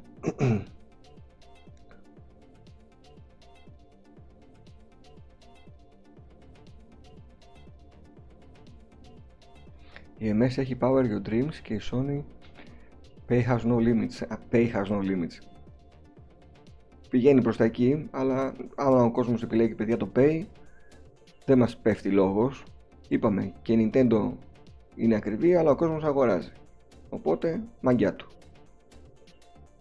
Οι συλλεκτικές πρέπει να πάρουν κουτί για να βάλουν το κουτί. Δεν, δεν ξέρω αν πλέον θα έχει νόημα, παιδιά, να βγει κάποια συλλεκτική.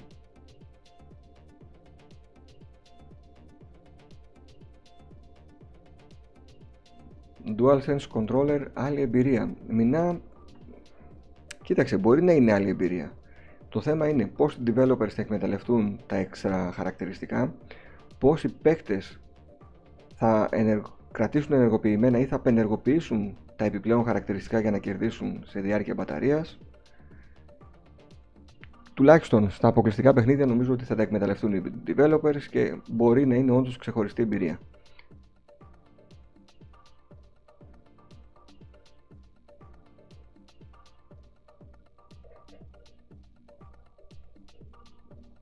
Με το PC δεν παίζει τι αποκλειστικές τις αποκλειστικότητες της Sony. Μην παίρνεις όρκο Γιώργο.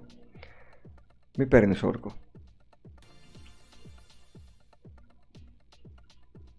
Γεια σου Βασίλη CFU. Πάνω περιμένεις πρώτα να ξεκινήσει ο Ολυμπιακός για να ανοίξεις; Ακριβώς.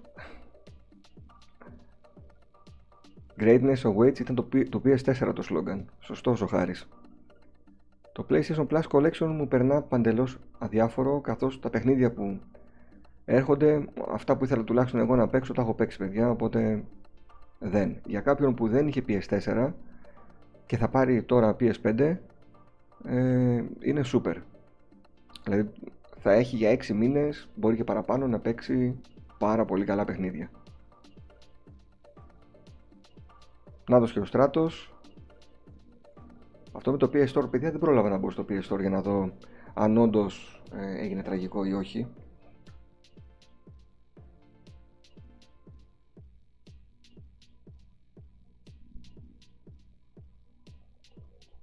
Ο Λουκάς λέει, εγώ πραγματικά πιστεύω ότι δεν θα δούμε πολλά αποκλειστικά από τη Sony με το PS5. Αυτό έχει μια λογική Λουκά γιατί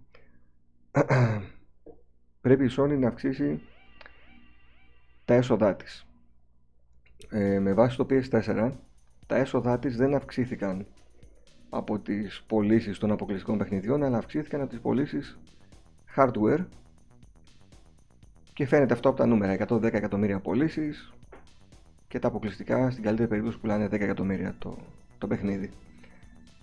Πρέπει να βρει τρόπο να βγάλει χρήματα. Ένας από αυτούς τους τρόπους είναι τα αποκλειστικά της να απευθυνθούν σε περισσότερο κόσμο. Δηλαδή στους PC gamers. Γιατί να δούμε αποκλειστικά της Sony στη Microsoft Xbox κονσόλα δεν θα γίνει. Ε, το δοκιμάζει η Sony. Horizon, Death Stranding, ε, κάνει βηματάκια. Αν αυτό το κάνει σε ακόμη περισσότερους τίτλους, ε, τότε θα έχουμε την επιλογή να είμαστε PC gamers και να έχουμε όποιο παιχνίδι θέλουμε και από τη Microsoft και από τη Sony ή να πάμε σε επιλογή κονσόλας. Νομίζω όμως ότι από εδώ και πέρα πολλά πράγματα τα οποία τα θεωρούμε standards θα αλλάξουν. Και θα έχει μεγάλη διαφορά η γενιά από το τρίτο έτος και μετά. Από τον επόμενο μήνα που θα ξεκινήσει μετρήστε τρία χρόνια και ελάτε μετά τα τρία χρόνια γεροί να είμαστε και να δεν ξέρω αν θα υπάρχει ρητρόπολη, θα τα λέμε σε άλλο κανάλι στη μέση της χρονιάς που θα έρθουν οι μεγάλες αλλαγές να τα ξανασυζητήσουμε. Το PS Now είναι μια συνδρομητική υπηρεσία σαν τον Game Pass, μπορείς έτσι να το φανταστείς, που όμως δεν είναι ακόμα στην ίδια ποιότητα με το Game Pass και δεν είναι διαθέσιμη υπηρεσία παγκοσμίως. Γεια σου Μάνο,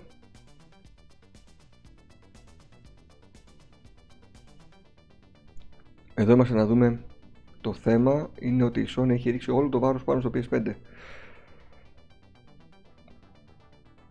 Γεια σου Only Wrestling Γεια σου Λευτέρη Παπαδογιάννη από το Ρέθυμνο και μας βλέπεις εκτός δουλειάς, πολύ χαίρομαι γι' αυτό. Πάνω θα πιάσει αυτούς με τους πισάκιδες. Θεωρώ ότι θα πιάσει παιδιά, ναι. Ο Γιώργος ο Σιγάλας, γεια σου Γιώργο, λέει: Έχω δει τόσα βίντεο του Cyberpunk που αισθάνομαι σαν να το έχω παίξει, αλλά μάντεψε. Δεν το έχεις παίξει. και δεν ξέρουμε πότε θα το παίξεις.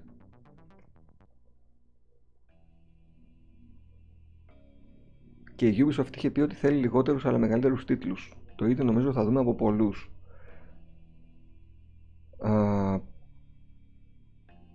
πάνω αν ήσουν 20 θα έβλεπες το κανάλι σου με άλλο μάτι πιο σοβαρά, επαγγελματικά κτλ. Τι να σου πω τώρα, αν ήμουν 20, δεν ξέρω. Σοβαρά το βλέπω το κανάλι μου και τώρα, δεν καταλαβαίνω τι θες να πεις. Επαγγελματικά δεν μπορώ να το δω παιδιά.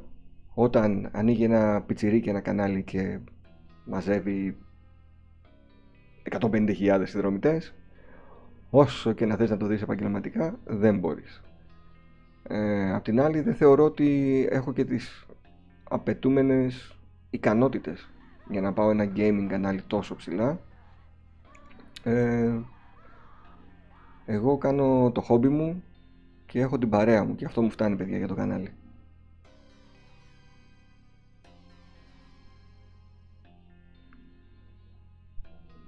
από το PC gaming πας στο console gaming όσο μεγαλώνεις για μεγαλύτερη άνεση δίκιο έχεις χάρη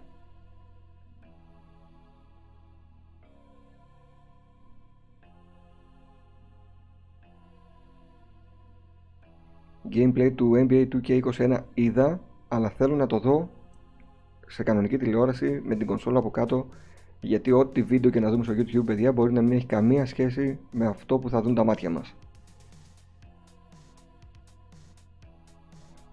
Ότι έχει ρίξει πολύ δουλειά η Sony στο PS5 είναι αλήθεια, παιδιά είναι και από τα πιο κερδοφόρα της τμήματα. Δηλαδή αυτό και οι κάμερες έχουν μείνει.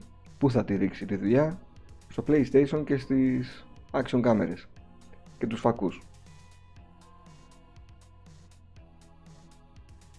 Άντε και σε λίγο θα σας κάνω review και για παιχνίδια του Xbox. Ναι, ο Stratos, PlayStation ε, προπαρήγγειλε και αυτός το Xbox One X και τα επόμενα review του θα είναι σε παιχνίδια από την ε, Xbox κονσόλα. Γιώργο, τις περισσότερες πωλήσεις hardware νομίζω θα τις έχει η Sony με το PlayStation 5. Τα περισσότερα έσοδα στον ε, τελικό ισολογισμό θα τα έχει η Microsoft. Τώρα ποιος είναι κερδισμένος ας επιλέξετε εσείς.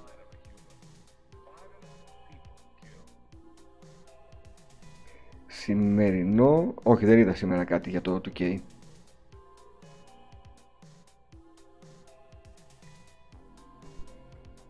Ε, όχι One X, Series X πήρε ο Στράτος.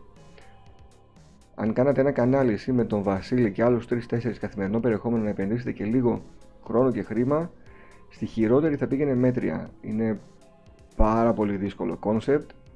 Απαιτεί γιατί, ειδικά όταν έχεις οικογένεια, ε, απαιτεί πολλές θυσίες. Ε, δεν ξέρω, τώρα είναι καθαρά ένα υποθετικό σενάριο. Αν ε, θα θέλαμε να κάνουμε κάτι τέτοιο, τουλάχιστον εγώ με τον Super Retroid τον Βασίλη, δεν νομίζω ότι το μέτριο θα μας αρκούσε. Οπότε μάλλον δεν θα το κάνουμε. Εγώ βρίσκομαι, λέει ο Ιων, σε εντελώς λάθος timeline, καθότι θα προτιμούσα αντί Sony Microsoft να είχαν επικρατήσει Sega και 3DO. Series X, ναι, Series X, παιδιά, εδώ ε, θα γίνει χαμός με, με τα ονόματα. Αντώνης ρωτάει πώς γίνεται το Cyberpunk που έγινε Gold να παίρνει πάλι καθυστέρηση. Αυτό αναρωτήθηκα και εγώ στην αρχή. Πρώτη φορά το βλέπω αυτό, ίσως συμβαίνει κάτι από πίσω. Νομίζω ότι απλά θέλουν να κυκλοφορήσει ταυτόχρονα και στις δύο γενιές το παιχνίδι. Εγώ βλέπω hardware την πρώτη χρονιά η Sony και ύστερα από κοντά η Microsoft. Ε, θα παίξει πάρα πολύ μεγάλο ρόλο ο φόρης το πώς θα τα πάει το Series S. Το φθηνό δηλαδή μοντέλο.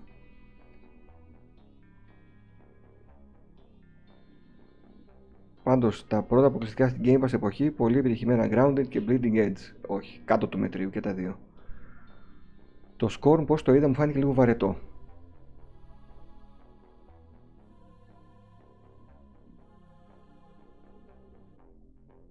Ναι, ναι, Ελευθέρη, τα λέγαμε στην πρώτη ώρα νωρίτερα τα περί unboxing και εγώ αναστατώθηκα τώρα και θέλω να πάρω και το PS5 γιατί μου άρεσε πάρα πολύ που το είδα στο, στα unboxing γιατί με κοντινά όμορφα πλάνα παίζει και αυτό το ρόλο του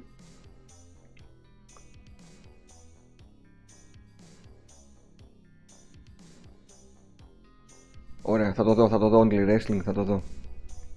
Φτιάξε Retropolis Network. Τι να πρώτο φτιάξω, εδώ πέρα δεν προλαβαίνουμε και δεν προλαβαίνω παιδιά να διαχειριστώ όλα αυτά που έχω γιατί είμαι μόνος μου.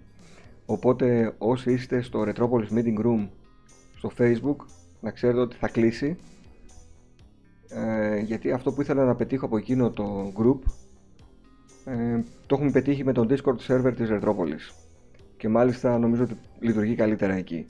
Θα παραμείνει το retropolis.gr στο Facebook η page δηλαδή, η σελίδα της Retropolis θα κλείσει η κοινότητα της Retropolis γιατί δεν προλαβαίνω να τα ελέγχω και να τα ενημερώνω όλα και νομίζω ότι και δεν έχει πολύ νόημα πλέον.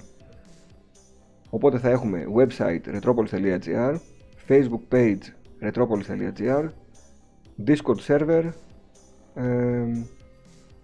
και θα τα λέμε από εκεί. Γεια σου Ρετάσο.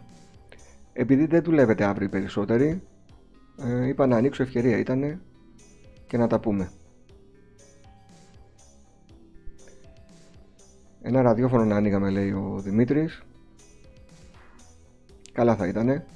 Το Grounded πάντως έχει φτιάξει μεγάλη κοινότητα σιγά σιγά, μας αρέσει δεν μας αρέσει. Αφού έχει κενό είναι κερδοφόρο. Κοίταξε, μπορεί να αρέσει σε πιο μικρές ηλικίες. Εμένα μου φάνηκε Το έπαιξα με τον Ραφαήλ σε ένα live, το είδαμε κιόλας. Ε, δεν θα ασχοληθώ. Τώρα να μην σας πω ψέματα, παιδιά. Ok, okay, καλή προσπάθεια, αλλά δεν θα ασχοληθώ με αυτό το παιχνίδι. Λευτέρη, ναι, αν ε, πας στο playlist ε, πάρε το 0 έχω κάνει και ένα, μια συνέντευξη με τον Βασίλη του Super Retroid εννοείται ότι και το γνωρίζω και τα έχουμε πει αρκετές φορές και θα ήθελα και εγώ να επιστρέψει όταν το θέλει και ο ίδιος. Βάλε με διαχειριστή να αρχίσω τα μπαν. Ε, τα ρίχνω και εγώ τα μπαν, Jackman και δεν χρειάζεται. Δεν νομίζω να βάλω να παίξω κάτι, Γιώργο, όχι.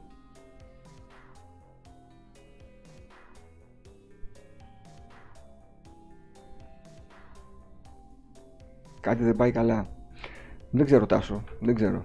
Ίσως αν ε, ανυπομονούσα και εγώ για το Cyberpunk να το, έψαχνα, να το έψαχνα περισσότερο το θέμα και να είχα ασχοληθεί αλλά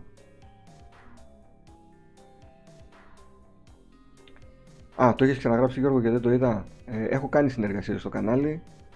Παλιότερα με τον ε, The Player GR, με τον Nerds Motel, με τον G-Sack ε, και έχω πάρει συνέντευξη από αρκετό κόσμο. PS Addict, Busted, Super Retroid, Elias Running Green Gamer, ε, Rack Snack, Console Hunter, Fat Poet, Chris Games GR, ε,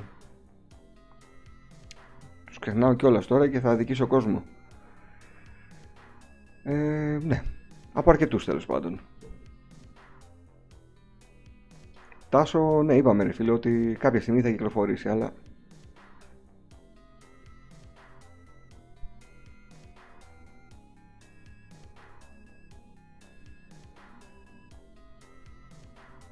Fat point λέει. ναι, μόνο fat δεν είσαι. Αν ήταν έτσι το fat. Με τον Amiga 500 και το Vincent φυσικά έχουμε δημιουργήσει ένα άλλο κανάλι, το Project M, το οποίο έχει μπει λίγο στον πάγο. Μπορεί να επιστρέψει κάποια στιγμή. Γενικά, αν ε, είστε νέοι ρητροπολίτες, σας προτείνω να δείτε ή να ακούσετε σε όλες τις podcast υπηρεσίες ή στο YouTube τις σειρές Project, ε, τις σειρές, Project M. Πάρε το 0 και να δείτε τα Retro Riders.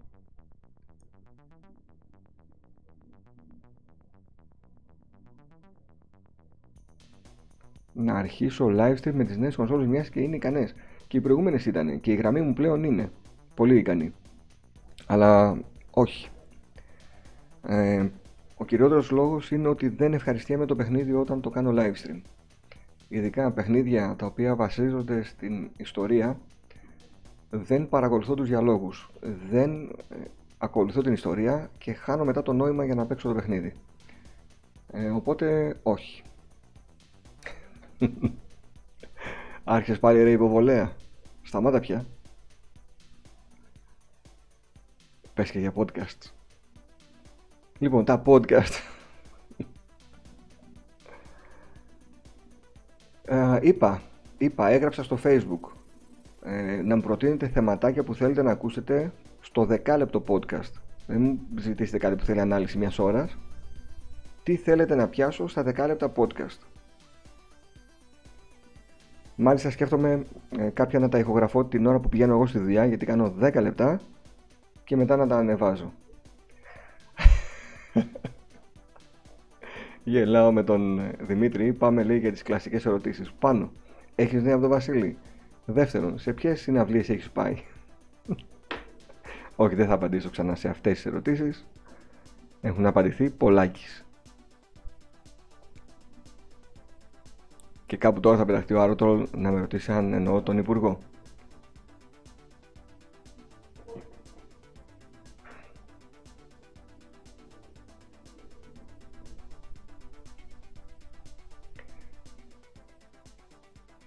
Λοιπόν, εγώ είμαι σχετικά ακόλουθος κανένα τρίμηνο. Έχω δει όμως τα περισσότερα σου βίντεο. Μπράβο σου για την καλή δουλειά.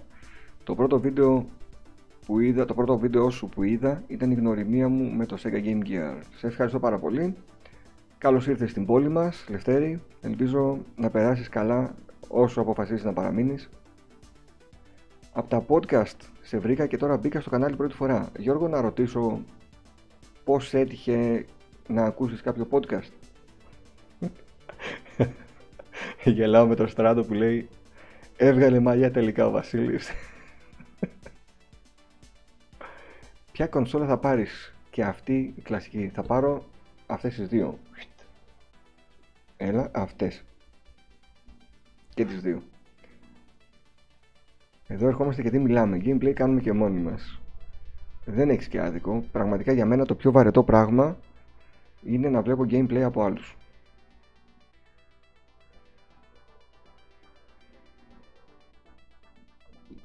Πάνω, όταν πάρεις το νέο Xbox, κάνει και ένα βίντεο για το πώς το συνδέεις στη τηλεόραση. Εννοείται. Θα κάνω και dub όπως έχεις βάλει εκεί. Εννοείται παιδιά ότι θα κάνω βίντεο πώς συνδέουμε το PS5 στην τηλεόραση, πώς συνδέουμε το Series X στην τηλεόραση και πώς συνδέουμε το Series S στην τηλεόραση. Γιάννης Κρυβέρης, γεια σου Γιάννη, καλά όλα αυτά, πού είναι τα Next Gen γραφικά; Τα Next Gen γραφικά, τα κανονικά πραγματικά Next Gen γραφικά θα τα δεις το 2023 και μετά.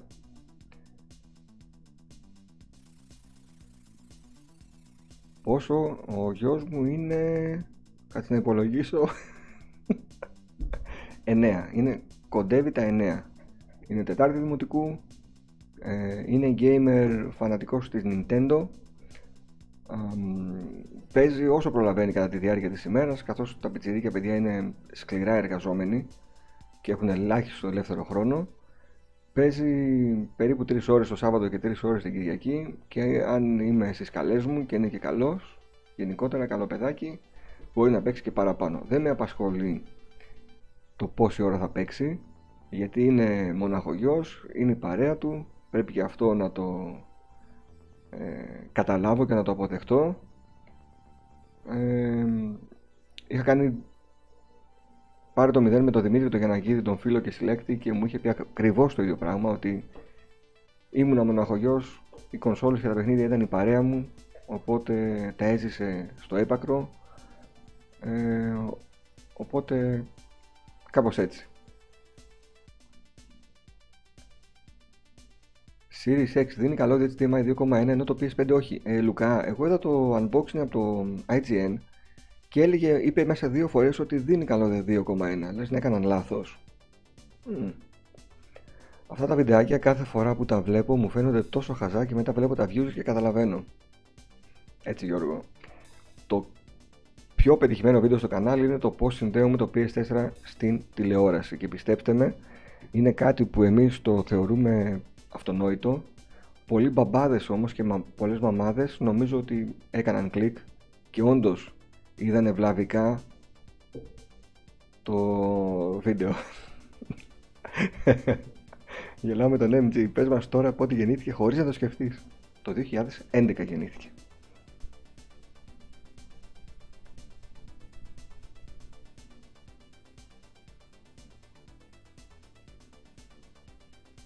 Ακούω τους PS Addicts στο Spotify, μου έβγαλε το κανάλι σου στα προτινόμενα και κόλλησα. Συνέχισε την καλή δουλειά. Να σε καλά, ρε Γιώργο, σε ευχαριστώ πάρα πολύ.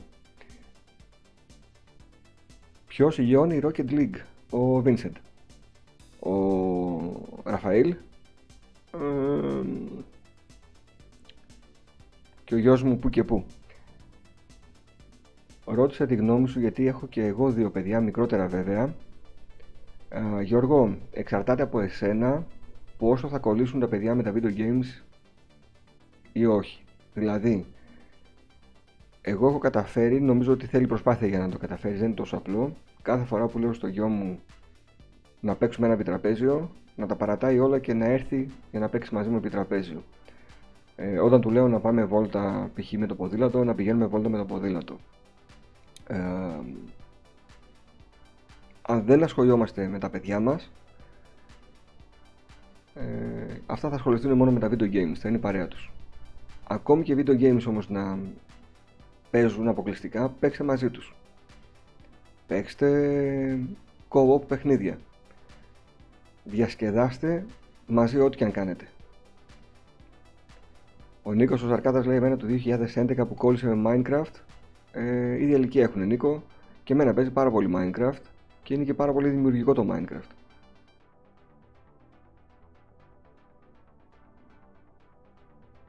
Δύο καλώδια είναι και όμως. Junk Monkey είναι δύο καλώδια, αλλά φοβούνται. Επειδή δεν γνωρίζουν, φοβούνται. Και σου λέει κάτσε να δω έναν άσχετο που το κάνει. Οπότε αν κάψει την κονσόλα του να την κάψω κι εγώ. Γεια σου, Νουβολάρι 134. Ξεκίνησα το πάρει το 0. Ωραία, καλή ακρόαση σου εύχομαι.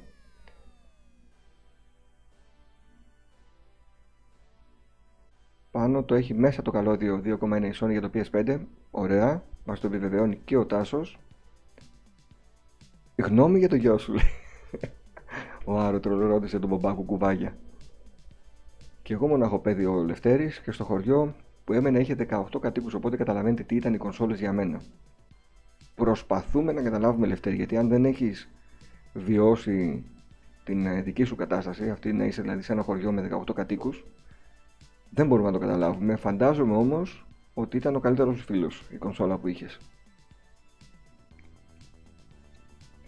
Ε, Σωτήρη, πώς σου φάνηκε το Red Dead, τώρα που το τελείωσες.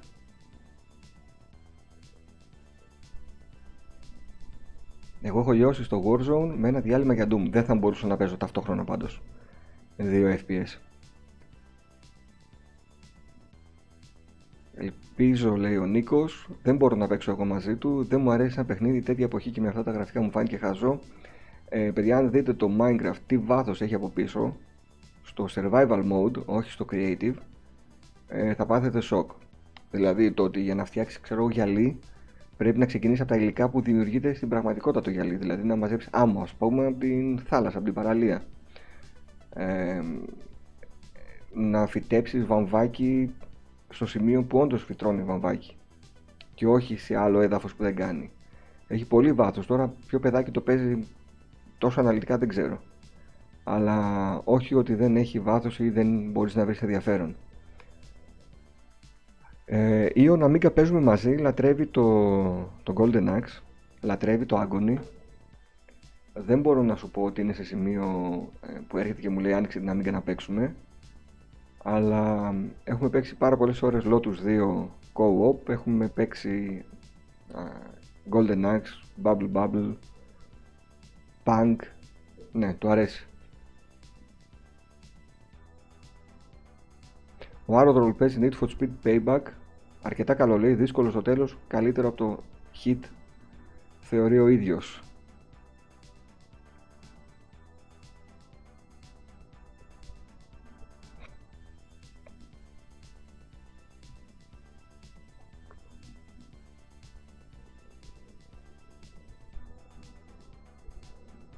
Παιδιά, αν έχω χάσει κάποιο μήνυμα θα κάνω τώρα ένα check. Θα με συγχωρήσετε γιατί θα μου ξέφυγε. Όποιος έγραψε κάτι και δεν το απάντησα, ας κάνει ένα copy paste. Ο Γιώργος Horizon λέει: Εγώ σε γνώρισα από ένα παλιό room tour που είχες κάνει για το setup σου. Ε, ποιο room tour θυμάσαι, Υπάρχει ένα original room tour από το 1994 στο κανάλι. Ο Χάρης λέει: Εγώ ήρθα στο κανάλι από το βίντεο Θεσσαλονίκη 30 χρόνια μετά πολύ πετυχημένο βίντεο και αυτό, το είδε πάρα πολλοί κόσμος, αναδημοσιεύτηκε σε πάρα πολλά websites και έχει φέρει κόσμο στο κανάλι που νομίζω ότι για άλλο λόγο πίστεψαν ότι ήρθαν στο κανάλι και άλλο περιεχόμενο είδαν τελικά, αλλά δεν πειράζει.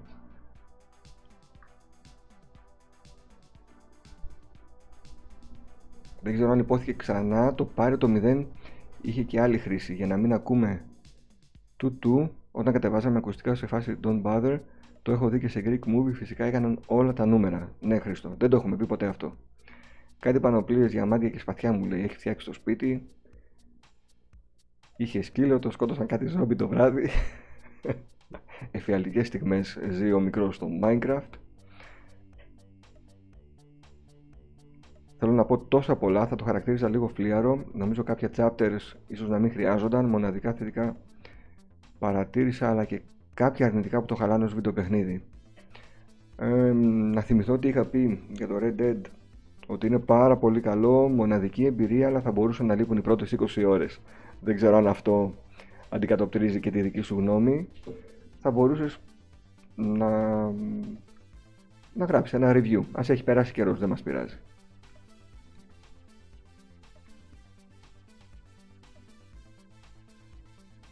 Δημιουργικό, κατάλαβα τι δημιουργικό θα είναι το, το trailer για το remaster του Hot Pursuit, θα το δω.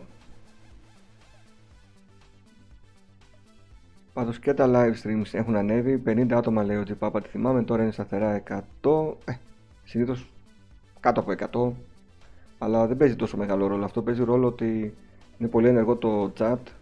Ε, γράφεται συνέχεια.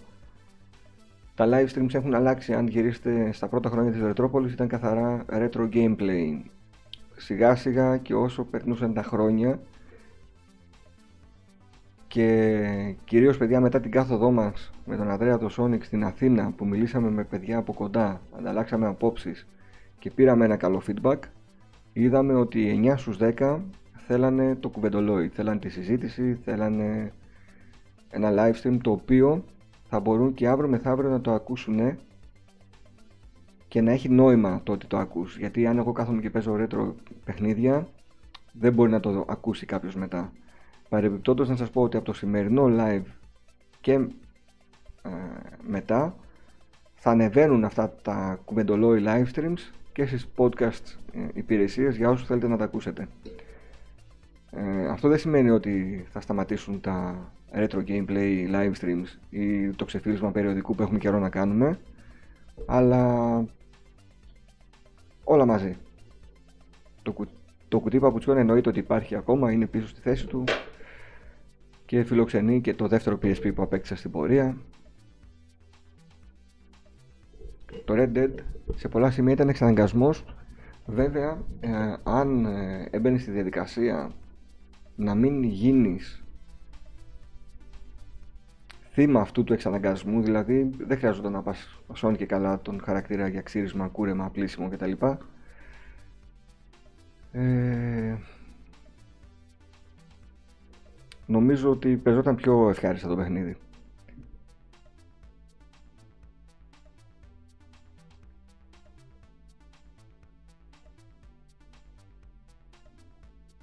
Σωτήρι να μην σε κρατάει κανένα από τα δύο θέματα, πίστεψέ με. Έχει περάσει τόσος καιρός που θα το διαβάσει πραγματικά κάποιος που όντως δεν έχει παίξει το παιχνίδι και ενδιαφέρεται για μια ακόμη γνώμη. Πάντως τα πιτσιρίκια στην πλειοψηφία παίζουν Fortnite και Battle Royale και χάνουν τη single player εμπειρία κάποιων παιχνιδιών. Τι γνώμη έχεις, Γιώργο, επειδή και ο δικός μου παίζει Fortnite και παίζει με όλη την παρέα, μπορώ να σου πω ότι α, νομίζω είναι από τις στιγμές που τον βλέπω πάρα μα πάρα πολύ χαρούμενο οπότε για μένα το Fortnite κάτι κάνει καλό είναι ανταγωνιστικό παιχνίδι παίζουν τα φιλαράκια μαζί, μιλάνε από οποιαδήποτε πλατφόρμα ο δικός μου παίζει από το Switch, οι φίλοι του παίζουν από PlayStation, κανένας δεν έχει Xbox για ευνόητους λόγους ε, και το διασκεδάζουν. Οι single εμπειρίες θα έρθουν, δεν θα χαθούν. Δηλαδή ένα πιτσιρίκι του δημοτικού ποια single εμπειρία να παίξει και τι θα είναι αυτό που θα αποκομίσει πια τόσο πολύ που το χάνει τώρα. Όταν θα πάει στο γυμνάσιο και μετά στο λύκειο θα τις παίξει και τις single player εμπειρίες. Μην ανησυχείτε ότι θα παίζουν μόνο online multiplayer παιχνίδια. Το γιο μου να παίξει Doom, όχι, νομίζω ότι δεν χρειάζεται να παίξει κάτι τέτοιο στην ηλικία του. Ε, είναι λίγο άγριο, ε, αλλά δεν παίζω και Resident Evil 7 όταν ξέρω ότι είναι ξύπνιος. Γιατί επίσης το θεωρώ ότι είναι λίγο έως πολύ σκληρό για αυτή την ηλικία.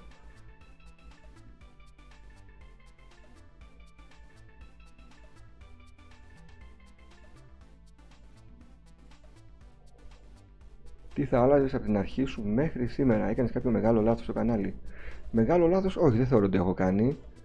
Ε, αν θα μπορούσα να αλλάξω κάτι, θα ήταν. Πάντα είμαι καλοπροαίρετος. Συνήθως όταν είσαι καλοπροαίρετος, απογοητεύεσαι γιατί θεωρείς ότι με τον τρόπο που σκέφτεσαι εσύ θα σκεφτεί και ο άλλος σε μια στιγμή, ας πούμε, αντίστοιχη. Ε, αλλά δεν θα άλλαζα κάτι. Δεν νομίζω ότι έχει αλλάξει και πάρα πολύ το κανάλι από την αρχή μέχρι και τώρα.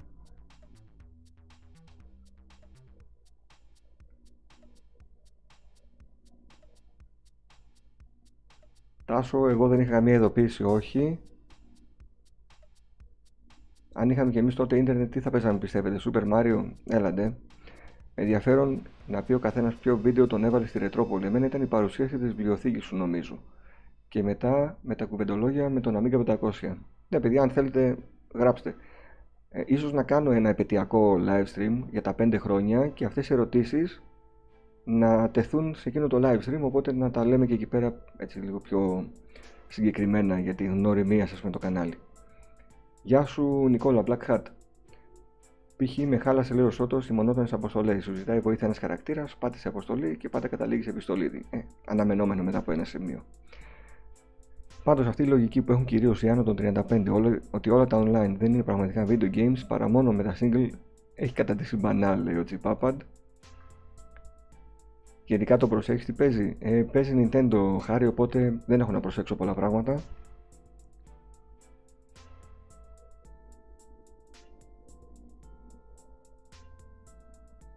Μπράβο Λευτέρη στη μαμά σου να της πεις ο Πάνος που έχει το κανάλι Ρετρόπολης και τον βλέπω στο YouTube είπε να σου πω μπράβο, συγχαρητήρια που παίζει ακόμα με το Super Nintendo να είναι γερή, δυνατή να τα εκατοσταρίσει τα χρόνια της και πάντα να παίζει γιατί παραμένει μέσα της παιδί με αυτόν τον τρόπο.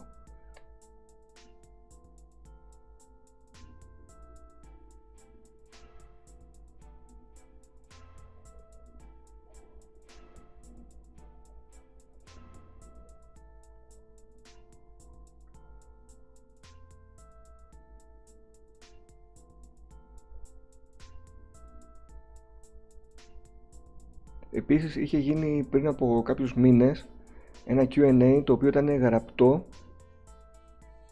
Δεν ξέρω αν έχει ξαναγίνει γραπτό Q&A, το έκανα εγώ πάντως. Και θα το βρείτε στο retropolis.gr πολλές ερωτήσεις που ενδεχομένως να θέλετε να διαβάσετε τις απαντήσεις θα τις βρείτε μαζεμένες εκεί.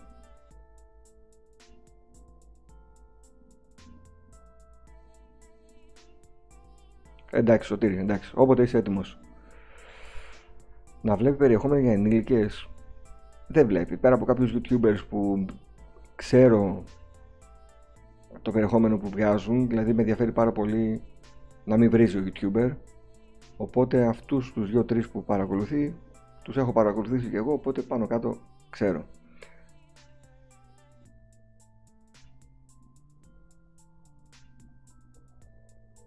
Michael Jackson Experience, γιατί δεν παίρνεις ένα Wii με 60 ευρώ ε, τσιπαρισμένο να παίξεις εκεί το Michael Jackson Experience.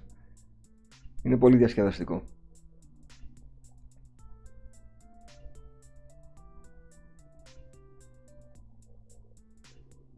Γεια σου Γιαμπανάρα, το Zelda Breath of the Wild είναι ε, αν μπεις στο mood να παίξεις ένα τέτοιο παιχνίδι δηλαδή ένα παιχνίδι που έχει μεγάλο κόσμο σχετικά άδειο κόσμο. Αλλά ε, θες να παίξεις κάτι τέτοιο για μένα μετά το ε, Skyward Sword είναι το Zelda που απόλαυσα περισσότερο ή απίλαυσα περισσότερο. Ε, το λάτρεψα, άργησα να το τελειώσω ο Χάρης ο Παπαδόπουλος που μου το δάνεισε το ξέρει αλλά πραγματικά δεν κουράστηκα καθόλου όχι 6 στα 10 σε καμία περίπτωση ε, θα έβαζα ένα 9 στο Zelda ε, με πολύ έτσι άνεση. Δεν βάζω 10 γιατί θεωρώ ότι έχει πολλά σημεία που μπορούν να βελτιωθούν και ελπίζω να βελτιωθούν στο δεύτερο, στη συνέχεια του παιχνιδιού. Έχεις κάποιο από τα ξένα περιοδικά που υπήρχαν για την Amiga, π.χ. Amiga Format, είχα στο παρελθόν, δεν έχω, αλλά αν θέλετε να δούμε σε live stream, ε, μπορώ να βρω σε ψηφιακή μορφή, έτσι κι αλλιώς και να δούμε.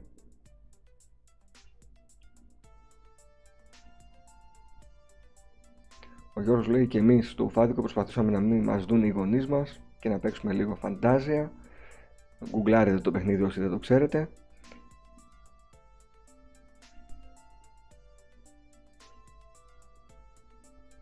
Μετά την εποχή μας, όταν σκάσανε μύτη τα MMO online κτλ. ήταν μία βόμβα. Μήπως και για τους νέους το single gaming κάποια στιγμή γίνει mainstream. Είναι και θέμα ηλικίας παιδιά. Νικόλα, χταρμάς είναι σήμερα το θέμα. Είπαμε για το PS5, είπαμε για το Xbox, είπαμε για διάφορα πραγματάκια, οπότε όπως έρθει.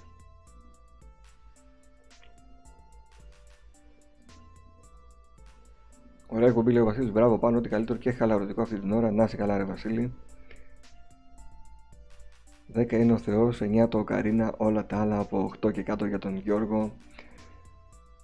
Ε, πάντως εγώ δεν κουράστηκα και δεν βαρέθηκα καθόλου. Ε, από τη στιγμή που το τελείωσα δεν το έχω επιστρέψει ακόμη, θα μπορούσα να παίξω, αλλά μετά πιάστηκα με άλλα παιχνίδια και το άφησα. Αν όμως κάποιος πει θα πάρω το Zelda, θα δώσω 60 ευρώ και δεν θα ξαναπάρω παιχνίδι για 6 μήνες, πιστέψτε με ότι θα κάνει και θα κάνει πράγματα και πάντα θα βρίσκει περιεχόμενο για να ασχολείται.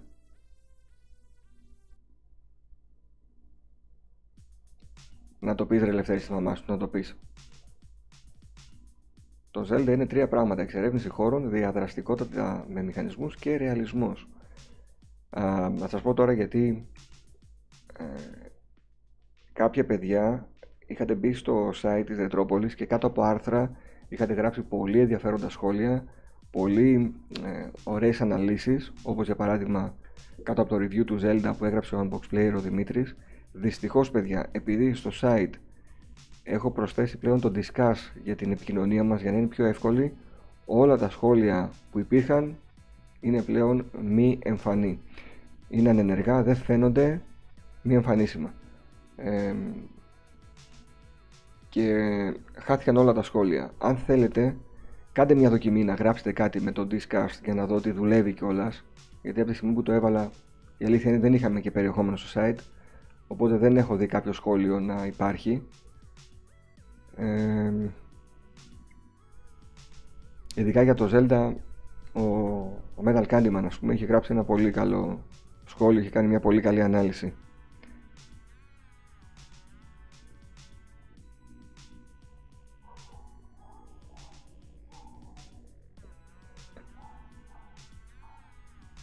Δέκα παίρνουν τα παιχνίδια που αλλάζουν το gaming, λέει ο Junk Monkey.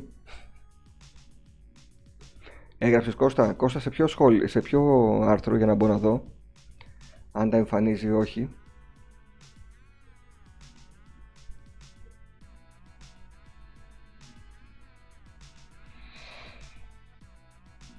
Πριν μια εβδομάδα.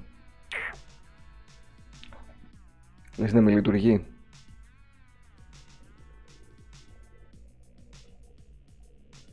Πότε θα βάλει achievements η Nintendo μπορεί και ποτέ.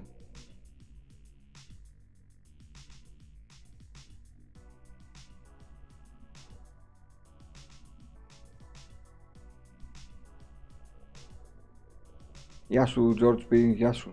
Γεια σου Γιώργο από το Manchester. Καλή συνέχεια. Ο Τάσος παίζει το Metal Gear Solid 5 The Phantom Pain. Πολύ καλό φαίνεται. Ποιος το έχει παιδιά; Ε, το έχει δώσει Plus αλλά δεν το έχω παίξει. Το έχω και στο 360 και στο PS4. Αλλά δεν με τράβηξε. Δηλαδή έχω παρατήσει και τη σειρά από το πρώτο. Οπότε δεν,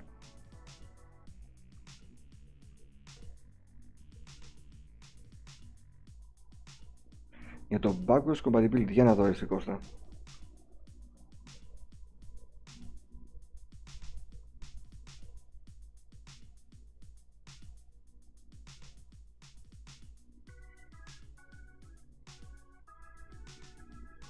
Ωραίος, Κώστα τώρα το είδα. Αυτό βέβαια που με ανησυχεί είναι ότι δεν παίρνω ειδοποίηση. Το διάβασα, διάβασα τώρα το, λες για το, για, την, για το backwards compatibility, πολύ σημαντική συμβατότητα με τα προηγούμενα συστήματα για μένα που είμαι και παλιός παίχτης. Λυπάμαι που το PlayStation δεν αναδεικνύει την πλούσια κληρονομιά του. Εμένα μου φαίνεται αδιανόητο πάντως θετική κίνηση της Microsoft, καλορίζικο το Discuss πάνω και όχι Discus. βολεύει το Discuss, έτσι δεν είναι; Οπότε να το διατηρήσω αυτό, να το κρατήσω. Να μπορείτε να γράφετε όλοι σχόλια στο site χωρίς να χρειάζεται να κάνετε κάποιο login συγκεκριμένα για τη Ρετρόπολης χρησιμοποιείτε τον λογαριασμό που έχετε παντού για το Discus πάντα.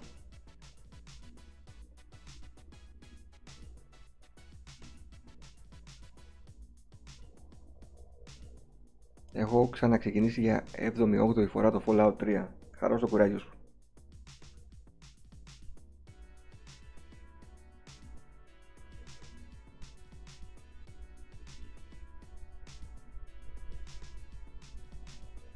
Ωραία. Ναι, Κώστα τα είδα και τα δύο. Πρέπει να δω τώρα με ποιον τρόπο θα κάνει ειδοποιήσεις. το βρω.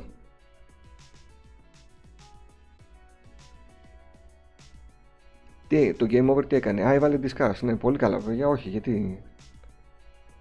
Εμείς είμαστε πίσω από τον κόσμο που λένε. Καλησπέρα παιδες, τι είναι καλύτερο για να φτιάξεις arcade με PC ή Raspberry; Γεια σου ρε Νικόλα. Έχω παίξει και σε arcade που έχει μέσα το PC, έχω παίξει και με Raspberry. Νομίζω ότι στο PC ήταν καλύτερη εμπειρία.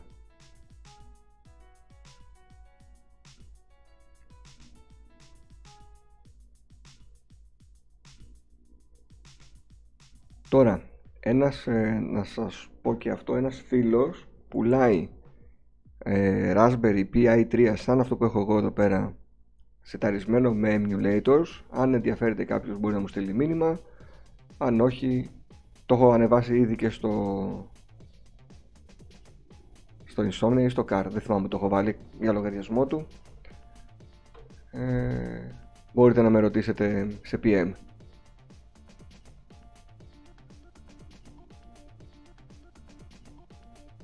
το PS5 χωρίς τη βάση μπαλαντζάρει άσχημα και πρέπει να τη βάλεις για να σταθεί καλά.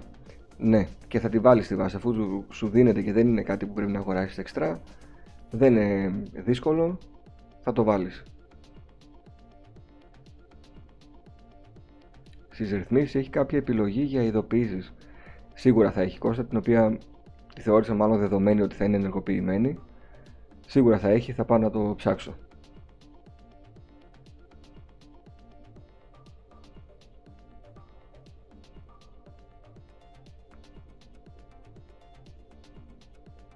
Πόσα παιχνίδια έχει; Ε, έχει όλα τα παιχνίδια του Atari 2600. Ε, έχει πάρα πολλά από NES, Super NES, Master System, Sega Mega Drive, ε, Game Boy, Game Gear, Neo Geo ή Neo Geo. Ε, αν θυμάμαι καλά πρέπει να έχει περάσει emulator για Amiga δεν ξέρω αν έχει βάλει παιχνίδια όμως, γιατί μου είχε ζητήσει οδηγίες και το πηγαίναμε βήμα-βήμα. Ε... Α, και έχει και, και μάμε. Θα ξεχνούσα και τα arcade της καρδιάς μας.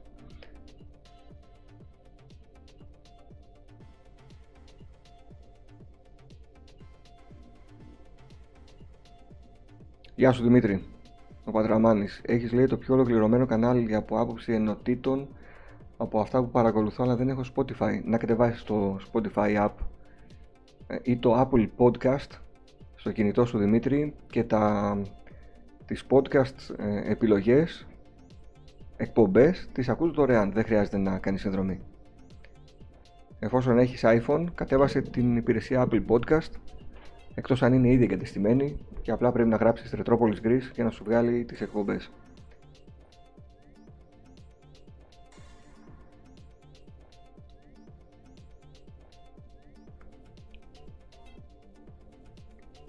περίπου, αν θυμάμαι καλά Τάσο, 100 ε, ευρώ είναι η τιμή. Ε, αλλά νομίζω και δίνει μαζί και ένα χειριστήριο, δεν ξέρω τι χειριστήριο, ένα arcade χειριστήριο. Τώρα ή δίνει Super Nintendo ή Mega Drive χειριστήριο, USB, ε, συνδέεται με HDMI εννοείται σε οθόνη ή τηλεόραση και παίζεις κατευθείαν.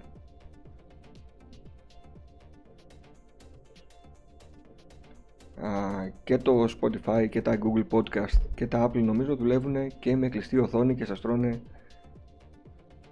το ελάχιστο από τα data σας που είναι πολύτιμα.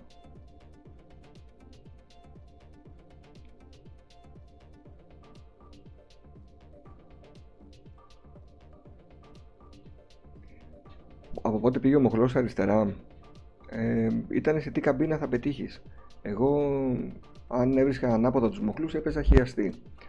Ε, όταν κάνεις παραγγελία custom όμως καμπίνα μπορείς να παραγγείλεις τους μοχλούς από δεξιά, δεν, ε, δεν υπάρχει θέμα.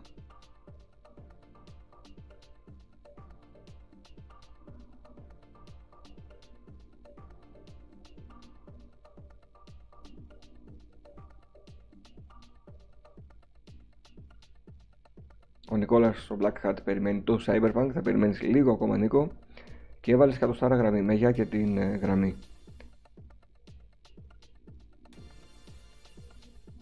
Χαλάρωσα με τα τσίπουρα και όταν διάβασα το πόσα παιχνίδια έχει νόμιζα ότι ήταν για το PS5 και σκάλωσα. Μου ήρθε τρελό flashback λέει ο Χρήστος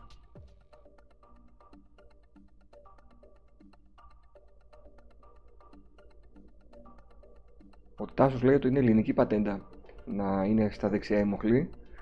Το PS5 εγώ στο γραφείο θα το βάλω.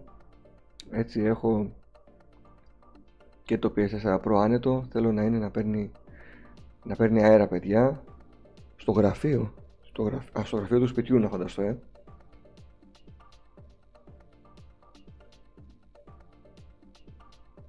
Τάσο, αυτό τώρα με τους παίχτες για να χωράνε και οι δύο θα έπρεπε να είναι αριστερά ο μοχλός για τον αριστερά παίχτη και δεξιά ο μοχλός για τον δεξιό παίχτη. Θα ήταν το, το πιο άνετο.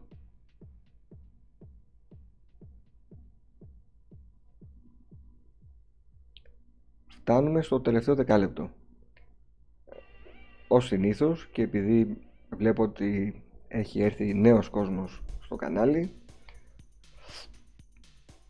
να σας πω αυτά που βαριέται να ακούει ο Άρωτρολ Πού μπορείτε δηλαδή να βρείτε τη Ρητρόπολης και τι μπορείτε να κάνετε για τη Ρητρόπολης. Πρώτα απ' όλα μπορείτε να γράψετε το δικό σας άρθρο, review και να το δείτε δημοσιευμένο στο site στην ενότητα Ρετροπολίτες.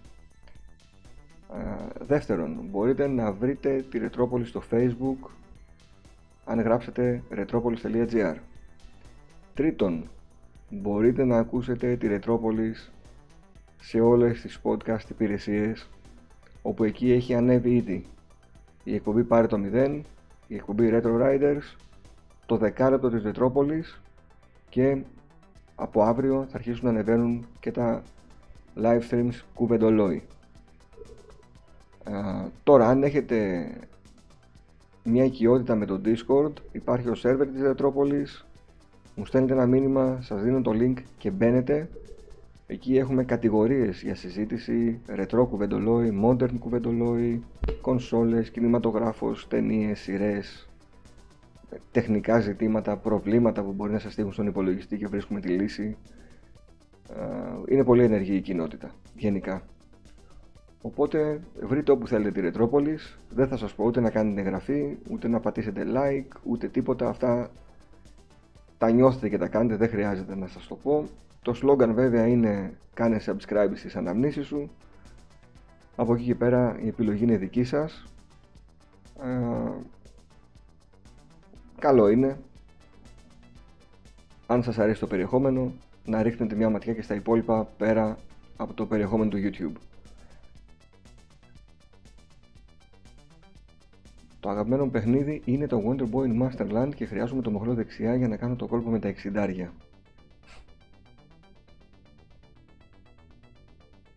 Εγώ έπαιζα διπλά, συνήθως από τη δεξιά μεριά που μοίρασα πόνο και έπαιζα μες σταυρωτά τα χέρια που ήταν δεξιά ο μοχλό, λέει ο Τάσος.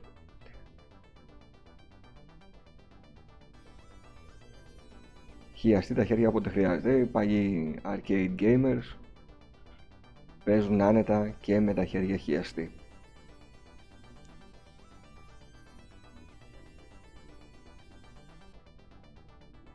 Δύο-τρία χρόνια θα περιμένει ο Νίκος για να πάει στην επόμενη γενιά.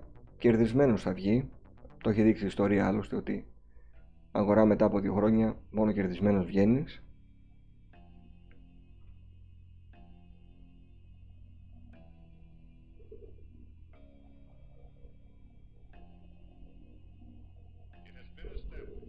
Καλό βράδυ, Black Heart.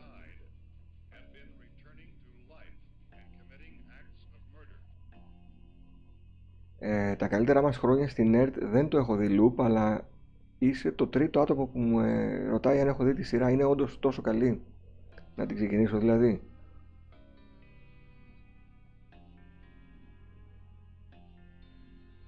Ο Τάσος δίνει συμβουλές για το Wonder Boy.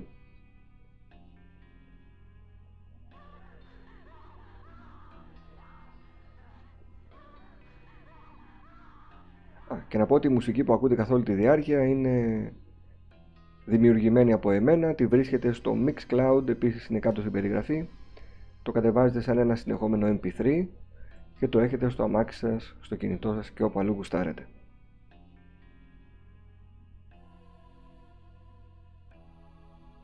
Δυο μήνες πούλησε το PS4 Pro ο Λευτέρης και δεν την παλεύει λέει άλλο με το PS3 να δαγκώσω κανένα δεν παίζω έστω μία ώρα τη μέρα δεν χαλαρώνω.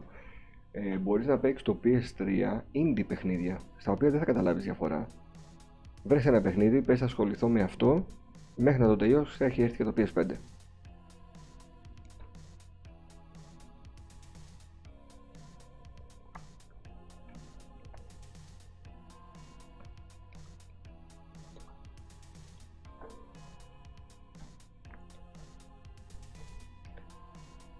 Τι λέτε να κλείσουμε, τελείωσε το μάτι του Ολυμπιακού. Παραμένει το 2-0, έχει γίνει καμιά ανατροπή;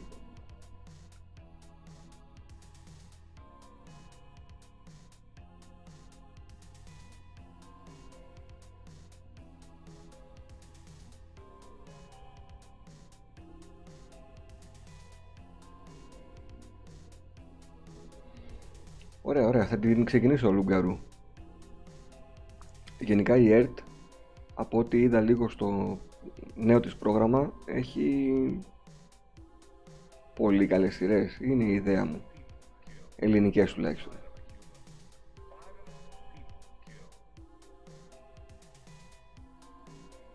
Λοιπόν, παιδιά, φτάσαμε στο τέλος. Σας ευχαριστώ πάρα πολύ που ήσασταν τόσα άτομα. Σήμερα, τρίτη βράδυ. Σπάνια ανοίγω τρίτη βράδυ αλλά βόλεψε έτσι με τη μέρα που ξημερώνει αύριο. Να ευχηθώ χρόνια πολλά σε όσους γιορτάζουν, χρόνια πολλά γενικά για την εθνική μας γιορτή. Ε, ευχαριστώ πάρα μα πάρα πολύ για την παρέα και λογικά θα τα πούμε ξανά την Παρασκευή το βράδυ στις 10 ίσως ξεφυλίζοντας κάποιο περιοδικό. Μέχρι τότε να περνάτε καλά, να παίξετε ωραία παιχνιδάκια και να έρθετε να τα συζητήσουμε στην επόμενη ζωντανή μας συνάντηση. Καλό βράδυ σε όλους.